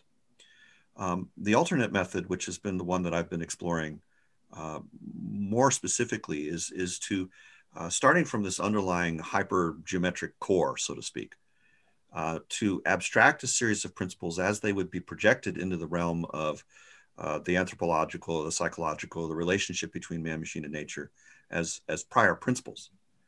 And then to look to see whether those principles reify our understanding of history. So, in other words, we can look at historical events and say, does this principle help us to understand what actually happened? And if it does, does that help us to understand the things that happened around it? And does it essentially increase the clarity of the narrative? Does it connect the narratives together? Does it deepen our insight? And so to that extent, we would feel that, yeah, we actually had the right principles, right? We were, we were effectively confirming the underlying geometry and topology of the relationships, both in the field of, of the actual events of history, but also the, the field of the principles that, that gave us the capacity to understand that history. So in a sense, we don't have to come at history just from a descriptive point of view anymore. We can we can essentially describe it using these different lenses and then test the lenses out. And so in, in a sense, there's this uh, this process where now through this, we can effectively get some very strong uh, evidential confirmation as to the specificity of the principles that are applied and could be applied to new situations. So, in effect, it's a little bit like um, a, a, kind of constitutional convention where the founding fathers got together and they said, "Okay, we studied all this this mysticism and this religion, and we we've we've we've we've had some really horrible experiences with Mother England, and uh, now we want to do things differently, and we're going to basically do that by taking the best of what we believe to be the case, uh, checks and balances, you know, three bodies of uh, three three branches of government." Uh, you know that was a Persian innovation.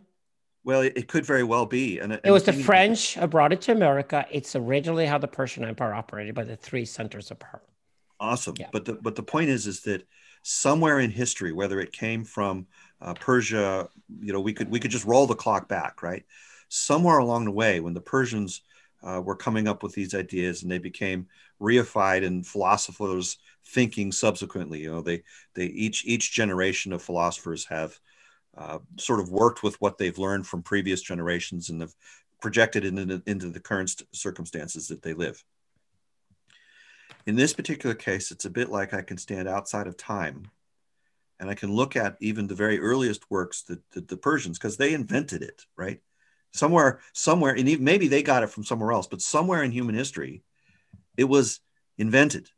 It was a evolutionary response that some group of people or some individuals basically thought clearly and came up with some ideas about how to do things better. As you mentioned, there's a kind of progress that that maybe the son can actually do better than the father.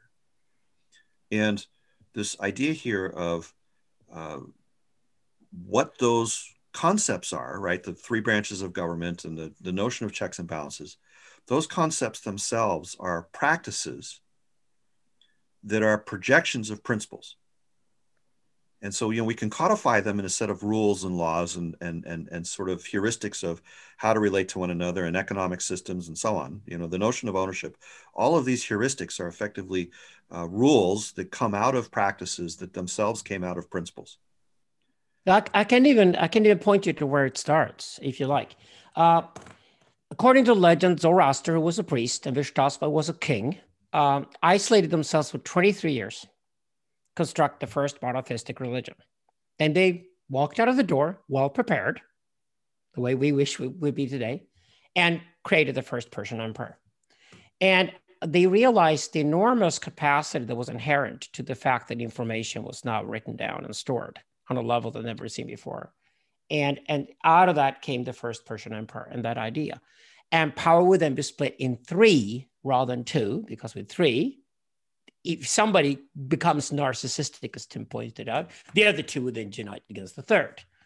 But it also mimics really well how human beings operate. The genius of Zoroaster, I think, is in the fact that human beings operate in three realms, as Jacques Lacan, the psychoanalyst, would say.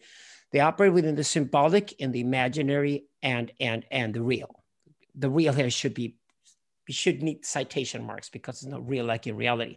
It's more like the real that constantly surprises us. I would I would always give September 11th as an example of the real. We had a fantasy about how America and the West operated, and suddenly somebody came in and cut our two dicks off in New York City, and we were at a shock state for the next 10 years, doing all the mistakes they wanted us to do because we weren't prepared. That's the real. So the real power is actually the power over the actual resources, as Karl Marx would say in a given society that would have been capital up until now it's becoming attention before that it was land ownership the real assets like mines and things like that on both of the on the real we have the imaginary. That's what most people say when you usually say who's got the power. The po- person they point out's got the power would be biden trump or an old king of sweden or whatever.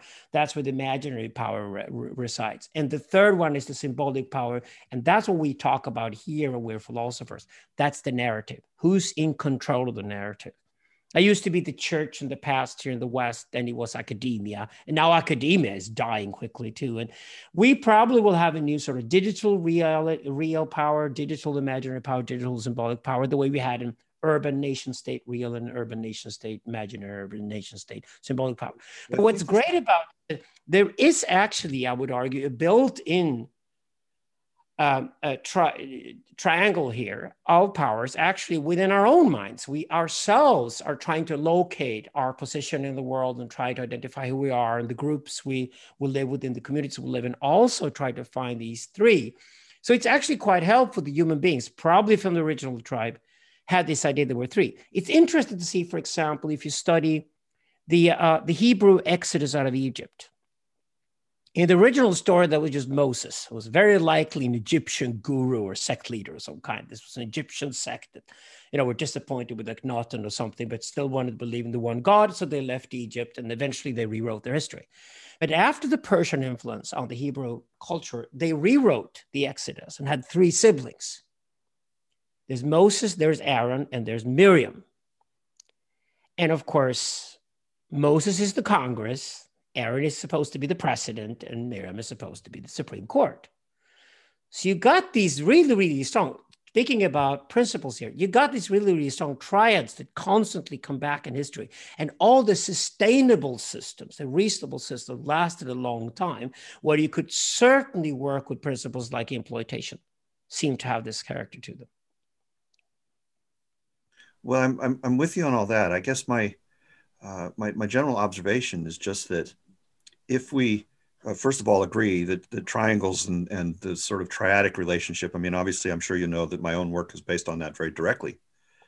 Um, so, in effect, these principles are going to emerge in multiple times and multiple people's descriptions and so on. If we, I should add that I should add here that Forrest is a dialectical genius, and we do dialectics. You work with three. Thank you. You do that all the time. It's very good. Yes in regards to the triple of the relationship between man, machine, and nature, and insofar as prior to machine appearing on the scene, you know, the, the machine part of it really wasn't evident. I mean, it, there was system, and and obviously city is a kind of system, but the the, the notion of machine effectively coming out of balance in, in relationship right now, machine is becoming very dominant in the sense that you mentioned already that many people are addicted to things like Facebook or social media in one form or another. So, if we are effectively going to uh, develop a new triadic infrastructure that has stabilization because it is adhering to uh, deep principles that actually hold in the structure of the universe itself, um, then you know to the extent that uh, we are dealing with new context, civilization and, and technology in particular is creating a new context. That the, uh, the use of prior ways of thinking about those triads needs to, in effect, be reapplied in the new context. And so, to some extent, to, to do that well, to have confidence that we have uh, put together a model of how to do distributed power sharing, uh, checks and balances uh, in the context of of uh, unusual manifestations of technology, uh, we're going to need to basically know what those principles are and apply them in a far more conscious way than we ever have as a species previously. So, so in this particular sense, it's like I, I see a great deal of value in, in the narrative and the notion of narrative and the notion of, of studying history and anthropology in these particular scenes. But I also feel that there's a kind of limit. And the limit is that um, while we can be very, very good at understanding the past, we need to be able to move beyond the past to imagine the future that, that, that, that we require. This goes back to the uh, existential risk piece and, and pulls in uh, some of the work of, of uh, Snowden, for example, where he's basically talking about safe to fail probes.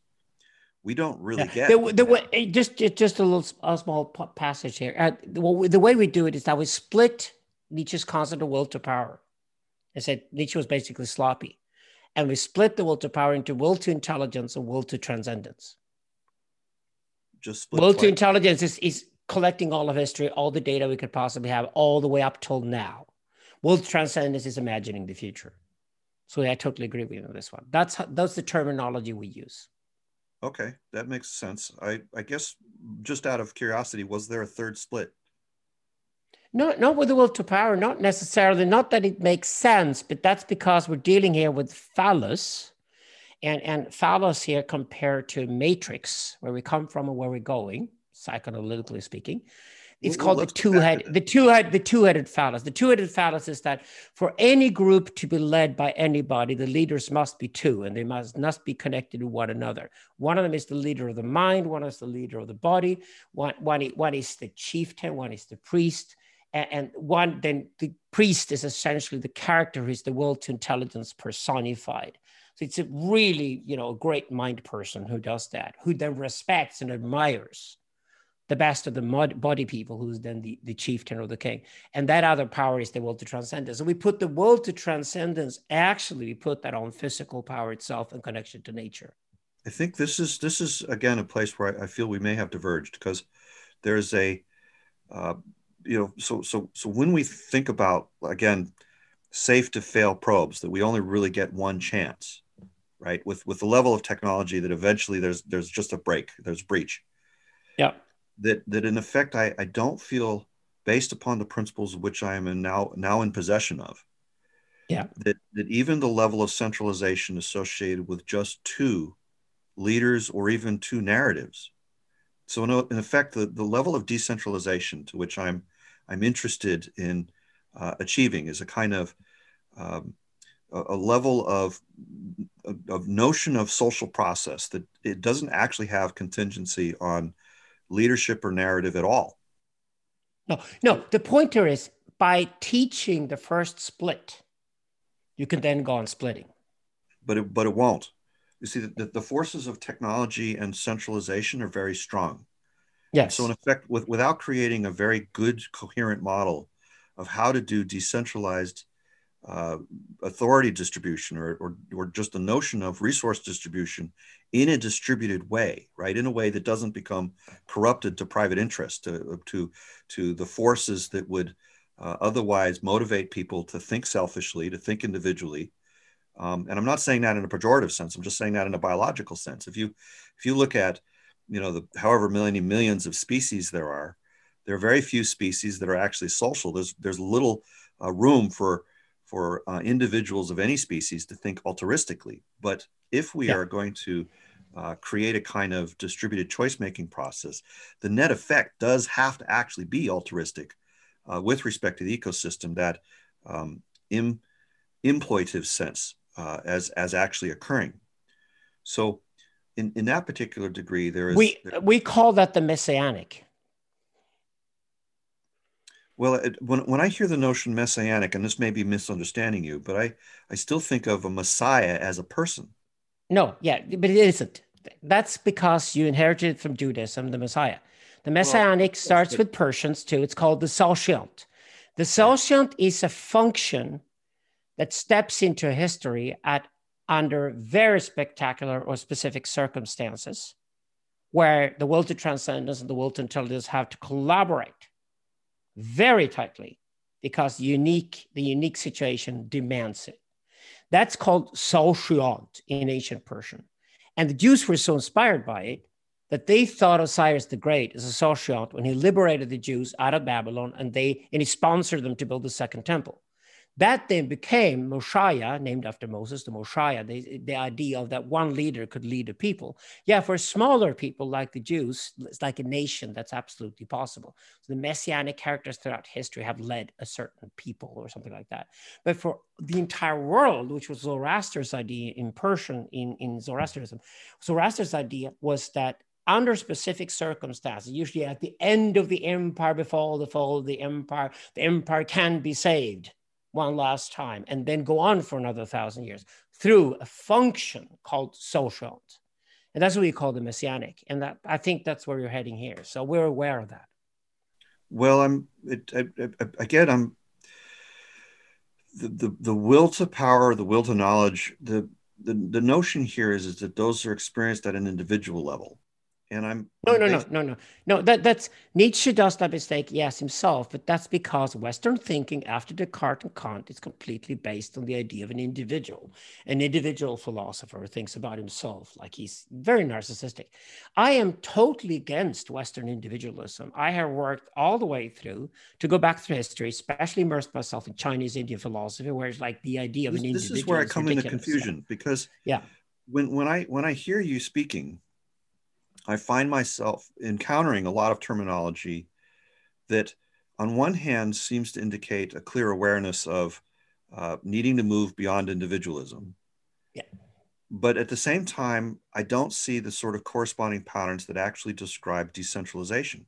right? So, for instance, the the notion of empire or the notion of of of you know narrative are both to me highly centralized concepts or concepts referring to uh, something indelibly associated with a centralized methodology. Yeah, that is why when we know technology is going towards empire, that's also we need to watch out carefully because we are not. Human beings are not actually. And that's why empires always fall apart in the sense that a dictator tries to control a large territory with a large population. At the end of the day, we are naturally decentralized, we are tribal. And that can play to our advantage when we look at the current situation. But these tribes need to collaborate to create this sort of systemic causality you're asking for to solve the current problems. Uh, have you? Have Does that make sense? Yes, it does. But I, I'm still wondering how you implement the cause the compensation. So, for instance, I'm not saying compensation in the sense of an economic exchange, but a mm-hmm. compensation for the forces that prefer centralization.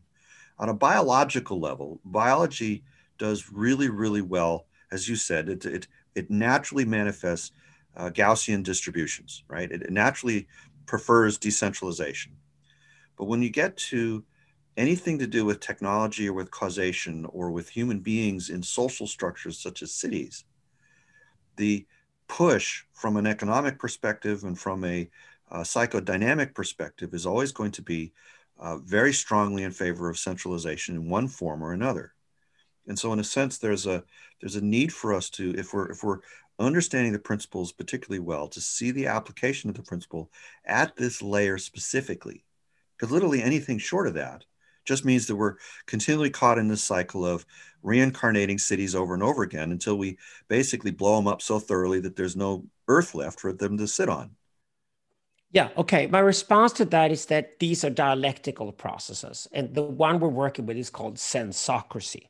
Sensocracy is about the Internet of Things, the satellites everywhere. So if we collect data through sensors everywhere, connected to our senses, we create a sensocracy. That's that's where we're heading with most things anyway. What's called politics in the past will hopefully then be replaced by sensocracy. Now, the sensocracy there are some people have very good ideas how they want to establish this sensocracy. This time, the Egyptians got it first. That is the communist Chinese model. No, we, we owe them to it that they have want to do things. We don't believe it is very sustainable in the long run because we don't believe boy are a good idea. And by the way, we love something called freedom. Okay, so what are the alternatives? This is what we're working on. And at least the great thing is that once you centralize all the data about a certain system, as long as you distribute the data also back players within that system. For example, uh, you don't mind giving away your data as long as you give it five, away to five competing agents rather than to just one. In China, you give your data to one central computer. You can't do anything about it unless you just get off the grid completely.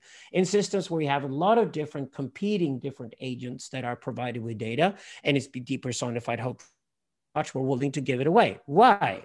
Because you will also have a much more honest and truthful view of the world, while algorithms are free and open, organized in such a way to understand the world better. And I think that's absolutely necessary. I think to get out of the whole, you know, even controversy about ecology, there has to be more facts. And the more facts that are there, the harder it is to get around the arguments. And at the end of the day, that's the only thing that will convince humans to get on the move.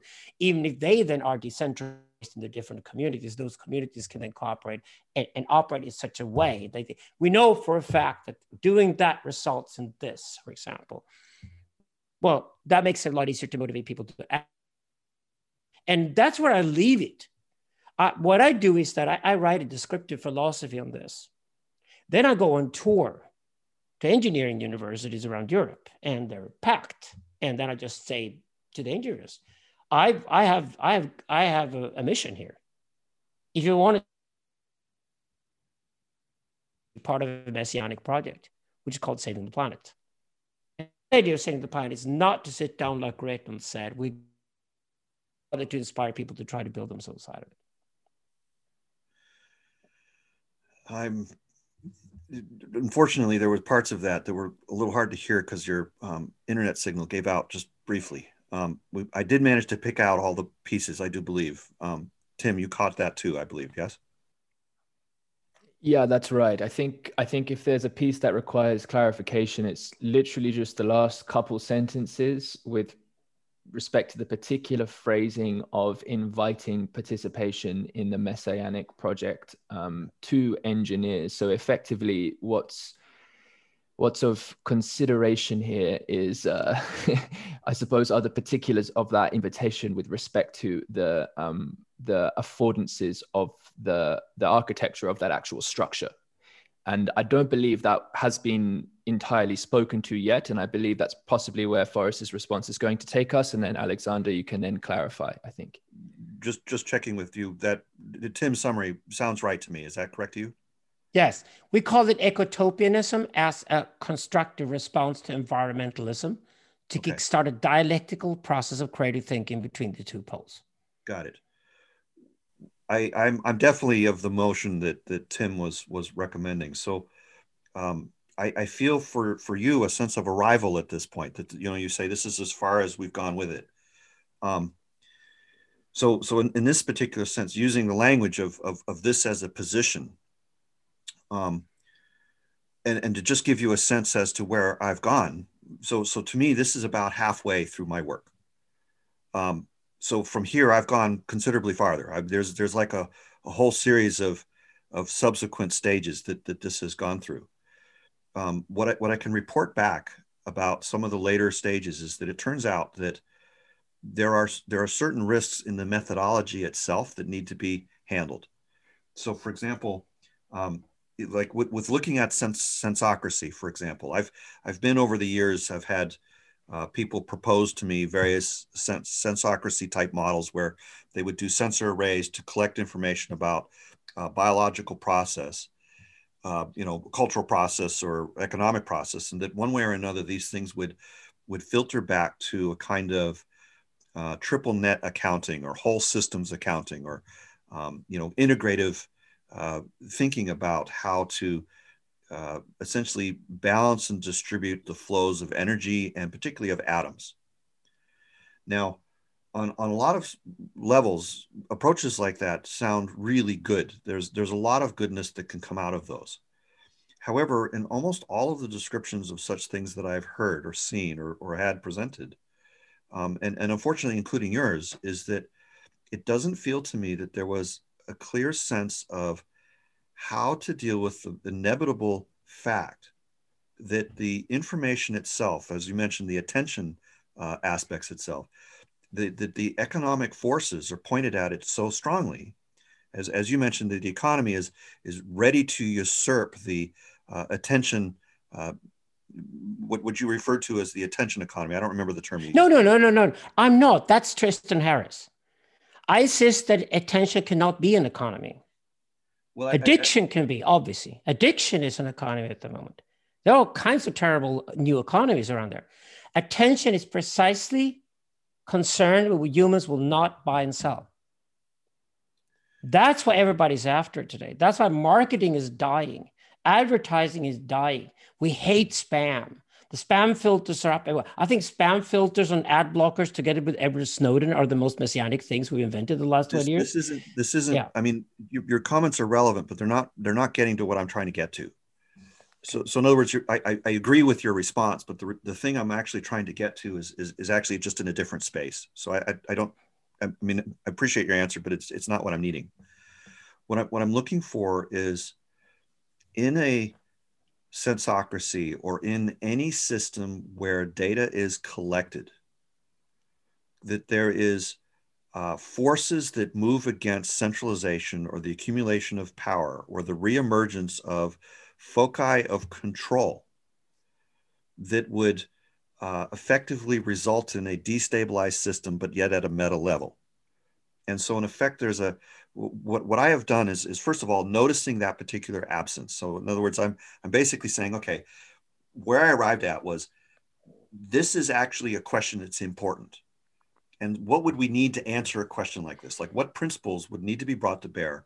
And how is it that like what is the basis of my skepticism? So for instance, I can I can articulate particularly that part of the dynamic is, is that we're using technology to try to address technological issues So, in one fashion or another, we are effectively dealing with using complexity to try to contain complexity.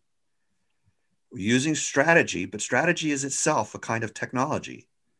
Using strategy to try to deal with strategy, using system to try to deal with system. And, and so, first of all, you know, we, we, we notice immediately that there is a, a distinction between complicated and complex. This goes back to Snowden again. And that First of all, the complicated is never going to contain the complex. The complex will eventually exceed the complicated. I know you know what this is, right? Yeah. But moreover, even if we were to live at just the level of using uh, complex to deal with complex, right? So that we didn't have just the, the, the, the naive case of, of trying to use blind system to deal with organic realities. That in effect, there's a still uh, a, a, fundamental emergence that's happening within the organic reality of the of the complex, such that centralized control mechanisms and points of articulation are still going to be leveraged in weaponized ways. Corruption will still happen. So in effect, there's a there's a there's a phenomenology here that I can't use complexity or complicated to contain complicated because no matter how I think about it, that ends up being an arms race which is why most people try to go to uh, artificial intelligence as a, as a response because you know that's called the preeminent it's like well it's gotten beyond the point at which we can deal with it as humans. Maybe we can leverage the machines to deal with the machines because they'll understand themselves better right? And it turns out that there's no way to win such an arms race. Like there's there's there's fundamentally it, it goes beyond the human and, and the human gets divested from the system guaranteed every single time. I mean, this this comes down to a level of mathematical proof. There's a level of rigor to this that, that basically means that this entire trajectory of trying to use any form of strategy to deal with these these, these things ultimately fails and cannot not fail. So, so this is part of the reason why I have skepticism about the approach. The, the approach. I love you for this, Forrest.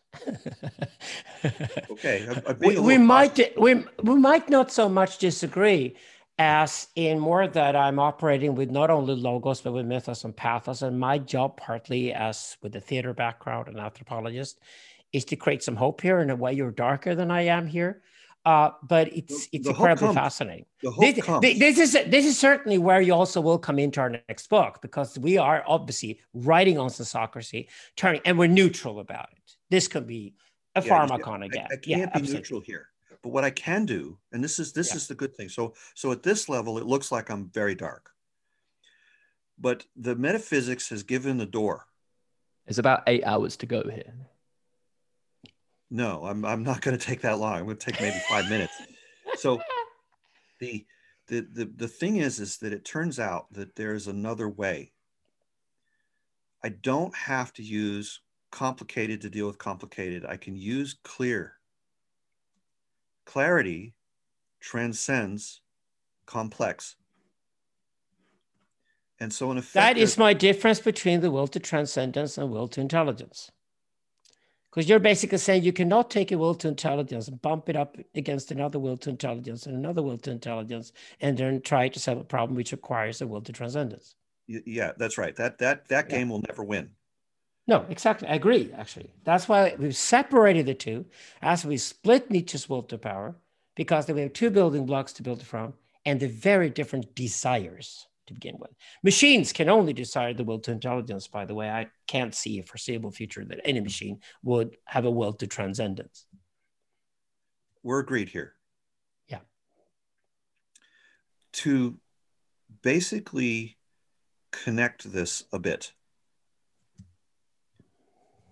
if you basically have, as has been, and for all of practically all of history, the case that strategy manipulates culture with the use of vision, that, that in effect you will just end up with a cessation. I mean, this is this is part of what I was trying to communicate in one of one or two of the emails that were going to the list. It is necessarily the case that culture infused by vision derives strategy. That there is a kind of transcendental design that emerges out of the culture because of the clarity of the vision. And so, in effect, as, as a result, I, I, I spend a lot of time thinking about and, and, and really working with the dynamics of the relationship between culture and vision and mitigating against the effects of the relationship between strategy and culture.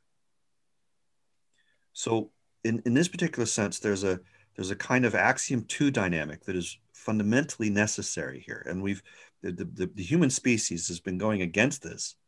And if, if you look at the flow of culture as prior to um, strategy, you end up with, with, with, with sanity, right? That's your distributed, decentralized power actually happening.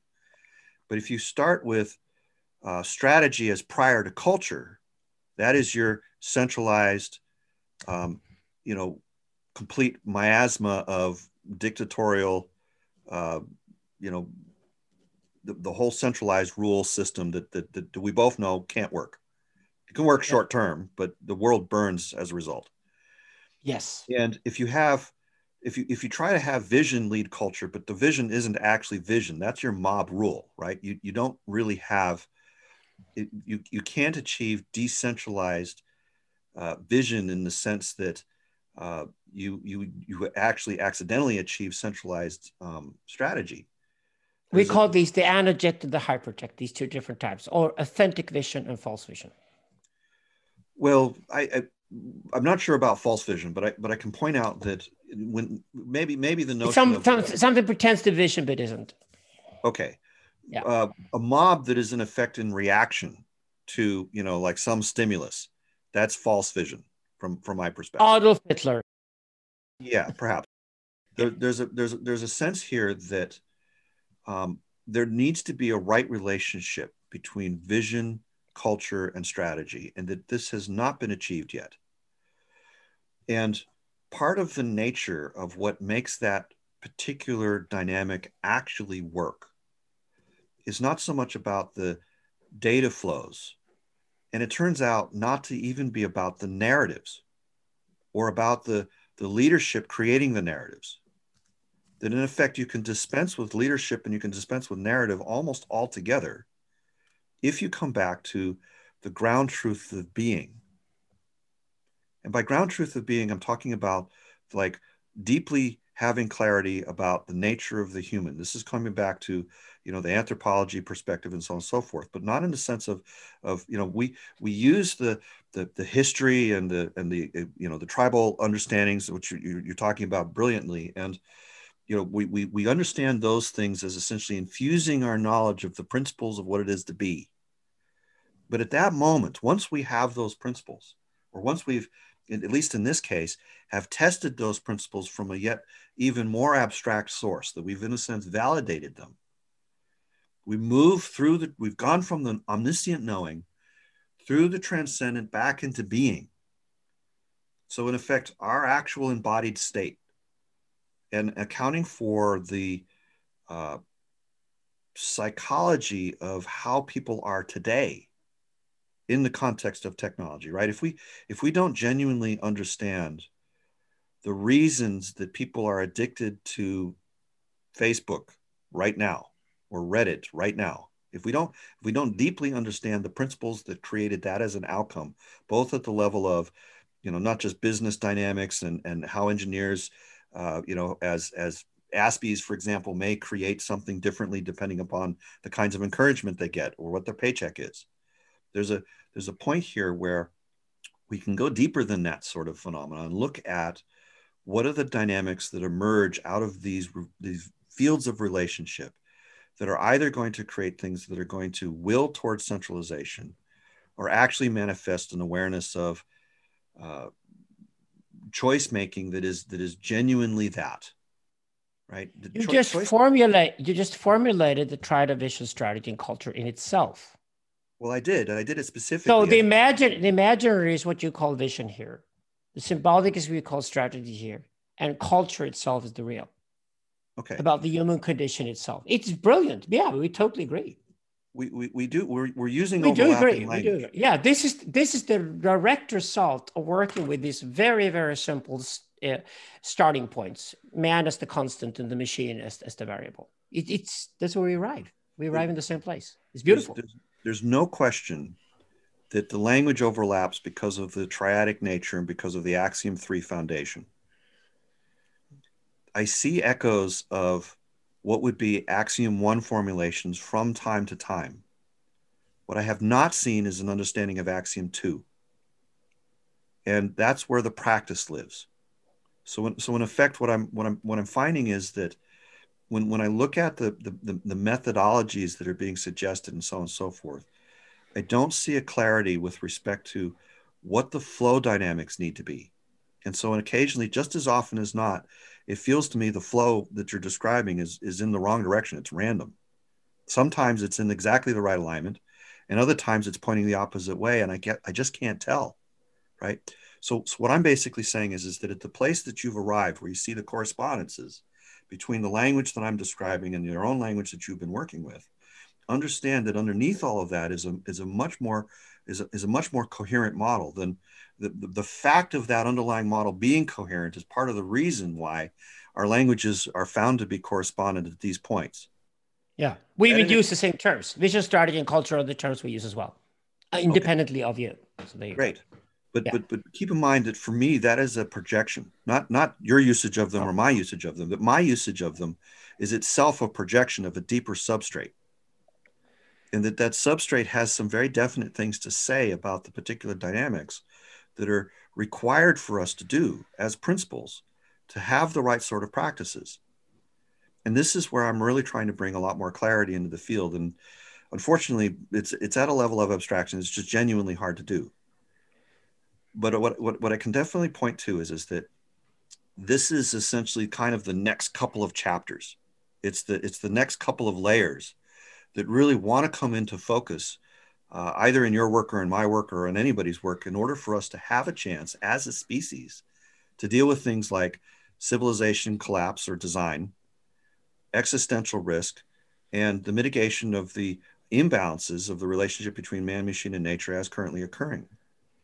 See, see, to me, these things aren't just abstractions; they are they are projections of a deeper thing, which is. I am a radical pragmatist. So I completely agree with you on that. So absolutely, okay. yeah. I'm Can I ask? I'm going. Yes. Just real quick, real quick, just for just for clarification, can I ask you, Forrest, to specify with respect to um, culture, strategy, and vision, what the correspondences are to the modalities in your um, in your there's there's, there's a couple of ways that it can be done. In, in this particular sense, vision is treated as transcendent. Strategy is treated as omniscient and culture is treated as immanent. And I describe those in reverse order, but but technically it's it's it flows from culture to strategy to vision, and vision reinfuses culture, and it goes around that way, right? So there's a there's there's that that's that's the that's the actual uh, flow of it. Like uh, I, I, described this once earlier when I was uh, talking about culture being beneath infrastructure. Culture would be immanent again. Infrastructure would be omniscient, and then what we think of as uh, finance would be transcendent. But that's it's it's the sequencing that's important. The sequencing allows us to know what the modalities are when we're talking about practice. It's the uh, architecture of dependence and definition that allows us to know what the precedence is if we're thinking about it in terms of theory or axiom one. This is why I pointed out the Forrest is a brilliant dialectician. So it's very dialectical. It's like that's what works. Yeah. yeah. Um, so uh, just a couple things. I'm sensing we're moving towards a close here, Alexander. You might have been going to say something like that. I just want to uh, reference back that the book Sand Talk is written by Tyson Yunkaporta. I forgot to mention that earlier. Um, uh, otherwise, as far as the mappings go, that's um, I was on board with that. Uh, I have. I mean, this will, this will open up another way. And when I said uh, uh, eight hours left. Um, I didn't mean for you to express what you had to express for us, but that um, there's there's more to this conversation. Uh, yesterday, I was actually rereading, I think, some crucial chapters in Syntheism, where Alexander you speak about um, atheos uh, and your various your various gods, Syntheos, Pantheos, and Entheos. And there's a, um, a, a quadrinity used there, and I've got a feeling that the articulation of the of the the god Syntheos is going to illuminate for you, Forrest, a little bit more about Alexander's sense of the flow. Um, I, I, and for everybody listening, I, I wouldn't take what I'm saying, of course, to stand for the truth of any of this. This is just my own my own readings and study. Um, I and as I said in the email, I think there is alignment, and I think there is also some difference in viewpoint, and that itself is worthwhile to put into a dialectical uh, relationship. So it's in that regard that I think there's more to this conversation. Um, uh, even just in the even just in the forma- formation of the triad there, I'm I actually think um, there are again two different angles that I was hearing you guys coming from, and uh, where I see the Alexander using the symbolic, imaginary, and real. Um, I've I heard that being mapped in a slightly different way, and um, I could be wrong about that, but basically, there's there's something in there. There's context in there to um, to elaborate on. Um, so anyway, uh, that was really enjoyable. that particular triad, and, and I think the correspondences can be variable. I'm not, I'm not fixed on the particular correspondences. Uh, aside from, you know, orientation questions that might set one to be preferred. I think that the thing that I'm, I'm trying to get back to is the question you were asking about power. Yeah, yeah. Um, yeah, I mean, I I have uh, I have a lot. You know, I've been doing, let's say, a bit of imploitation in this conversation. So there's a lot in me that has a bunch to express, but to, it's it's not the time um, right now, and it's getting late for for Alexander. Um, oh, so... I'm, I'm just gonna I'm just going to say, the transcendence in in Forrest's work uh, applies to our imaginary. I'm not saying they're identical, but they're almost the same. You can see the structure here it works. It's the same it's thing when they use omnisci- omniscience is is the symbolic in our realm, and then the immanence of the real come together.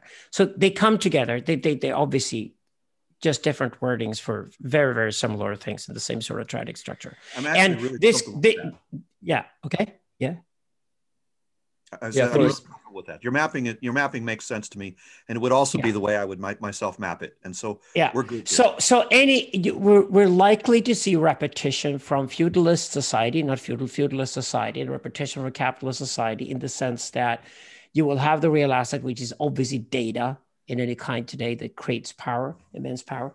The data then creates a sensocracy. So you have an informationalist class, you then have a, or a caste, if you like, then you would have a Socratic class that replaces what we call the political today. And then you would have a protopian class that replaces what we call the academic circles today. So you would see again how these, because the different talents, the point here is that the, the reality is out there, but the different talents, the different talents when it comes to transcend, the different talents when it comes to omniscience, the different talents when it comes to, to understanding and possessing the real. So it's likely over time that we have the same sort of structure we had before that were called monarchy, nobility, and priesthood, and then we replaced them and called them politics and academia. I, I think and, from here we diverge because I because yeah. I, yeah. I see a whole different way of going about all that that, that doesn't need to go through any of those stages.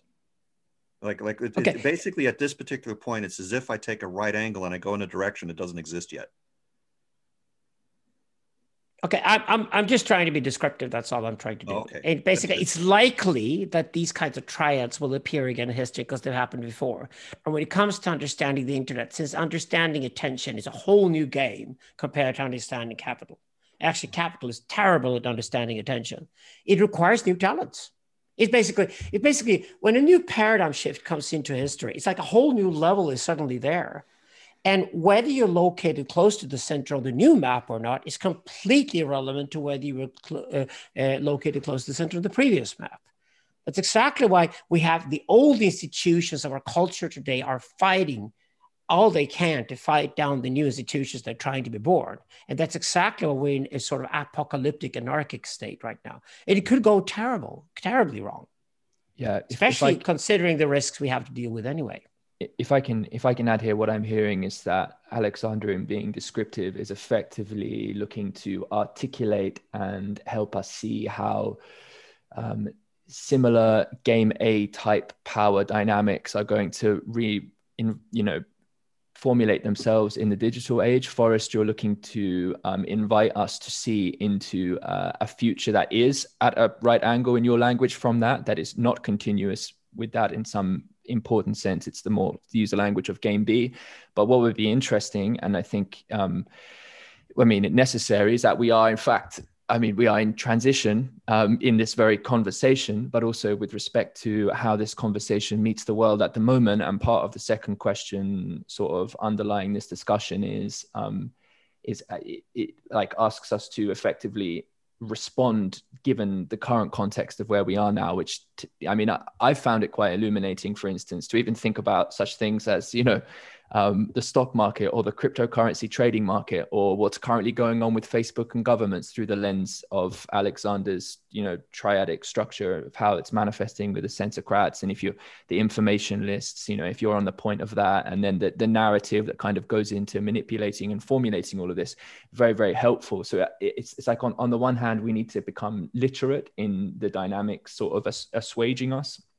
But then at the same time, um, maintain a kind of openness to actually hold, like to, to be present uh, in a with both, um, and uh, it's so it's it's a challenging place to to articulate. Um, but I think I think we've done a pretty good job of that actually, and there's obviously this next part to come.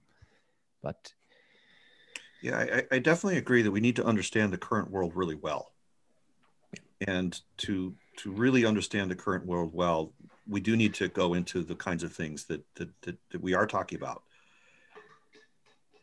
I feel also that to understand the next world or the future world well, or the world that we would want to live in, that we need to actually not just use the tools and the language of understanding the current world well. We do that, yes. We must have that, yes. But in the sense of, of, of the language that was uh, described uh, the imagination isn't going to be understood in terms of the symbolic. And I, I, think, you know, when you when you said that, you, you you were really putting to to point that you know the computers are never going to understand the future world that we need to live in. And so, in effect, the transitional dynamic is not going to be created out of any amount of symbolic understanding or any amount of data understanding. That what's meaningful is something that is beyond that, and that it is fundamentally so. And so, in effect, part of what I'm trying to do is to create a, a, a, way of understanding that future that is a little bit agnostic about the language that we use today. So, so, so is it the so is actually part of the jump then this change actually the switching of where symbolic and um, or rather vision and strategy are with respect to their transcendent and omniscient mappings because yeah, forrest initially it's the same thing. Because if, if we of them. Part part of the failure and i think uh, you know alexander is pointing to this also is that if we are in a sort of dualist perspective and it collapses back to a kind of monist perspective a sort of physical monism we think about things in terms of say causation only that if you understand the world purely in terms of causation, you can't even hold the notion that choice and change are distinct. Right? It's it's like if I if I take and I, and I think in terms of space and time as being combined, I lose track of the fact that possibility is a different kind of vector than either time or space. We called it hyper time. And it's I know, and, and, and, I remember you you mentioned that, and I and I I, I, I tried to get into that a little bit on the email list, but it was it was just too tricky to try to do in, in, in writing. So I, I, let it go. But Hypertime allows for continuum to actually exist rather than just zeros and ones and discretions. Uh, uh it's something that machines cannot grasp. Well, I mean, well. you know, Hilbert space, for example, is an infinite dimensional space, and it's defined by a kind of continuum.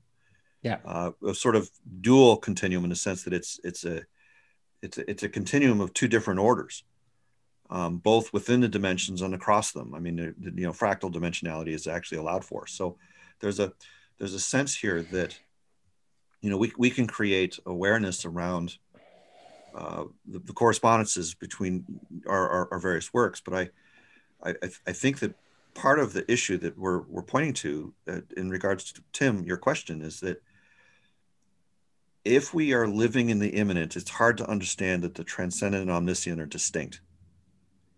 If we're living in the omniscient, if we treat the world from the omniscient, it's hard to believe or to understand that the transcendent and the immanent are distinct.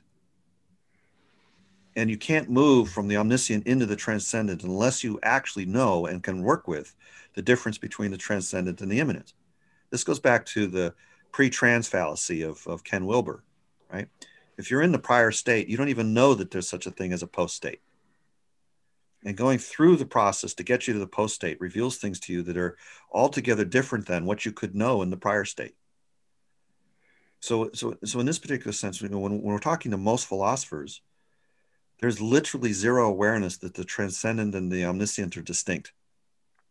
That they need their own ways of working that they that they have completely different methodologies. They conflate uh, the, the notion of vision and strategy as if they were the same.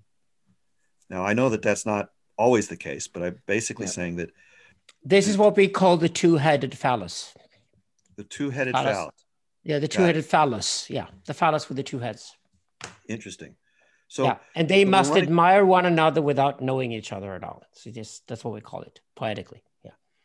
so there's there's there's clearly running into the same sort of dynamics. And i and i I'm, I'm basically at this point trying to give articulation of what's on the far side of that now i can try to do that in terms of the existing language and the better i am at doing it in terms of the existing language the worse you're going to have an idea of what the future is but the more i try to describe the future in terms of its own language the harder it's going to be to understand from where we are sitting today that is why we say that the past is best described with logos and the future must be understood with pathos. And we call pathos is a narrative to us, pathic narrative. I'll have to think about that. I, I, sense that there's some elements of correspondence there, but there might be some nuances that are worth exploring because I, I, yeah. I, very much look at the future in terms of situations which are not narrative. It's interesting. It's like, eh, yeah, we eh, eh, call it pathic narratives. It's not traditionally understood as narrative. We okay. think everything is narrative, but we, we speak clearly about different narratives. And again, these narratives, logos, mythos, and pathos, also rhyme with your transcendence, omniscience, and, and immanence as well. Back so, to you, Tim. Yeah. Um, well, uh, yeah, okay.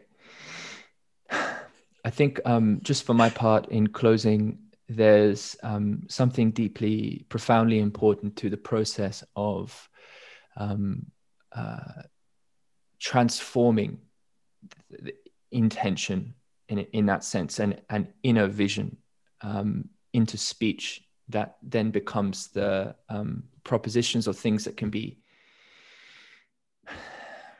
traded back and forth in that sense have become um, maybe objects we can then pass to each other. And it's in the process of doing this the process of giving voice then in an in an immanent sense but oriented from this this deep attempt to communicate the soul's image the image in the soul the image of the future in this sense vision uh, that i find at least that the that's where it's where i i suppose would direct attention to. And for my part the, the, interest, like the dedication to the ongoing nature of this conversation, is actually to be found in building structures of invitations that enable a sacred participation in the artfulness of conversation, and it's in that is the the temple in that sense, but the the the praxis, the participation in the temple, which enables the, the, the transition of this kind of age, something like this.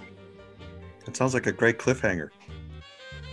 Alexander, I know it's getting late for you, so thank you both for joining. And uh, I suppose I'll, I'll end the recording here. Love you both to bits. Thank you for listening. And if you enjoy these podcasts, please consider sharing them or leaving a review, and perhaps also to consider supporting it on patreon.com slash voicecraft.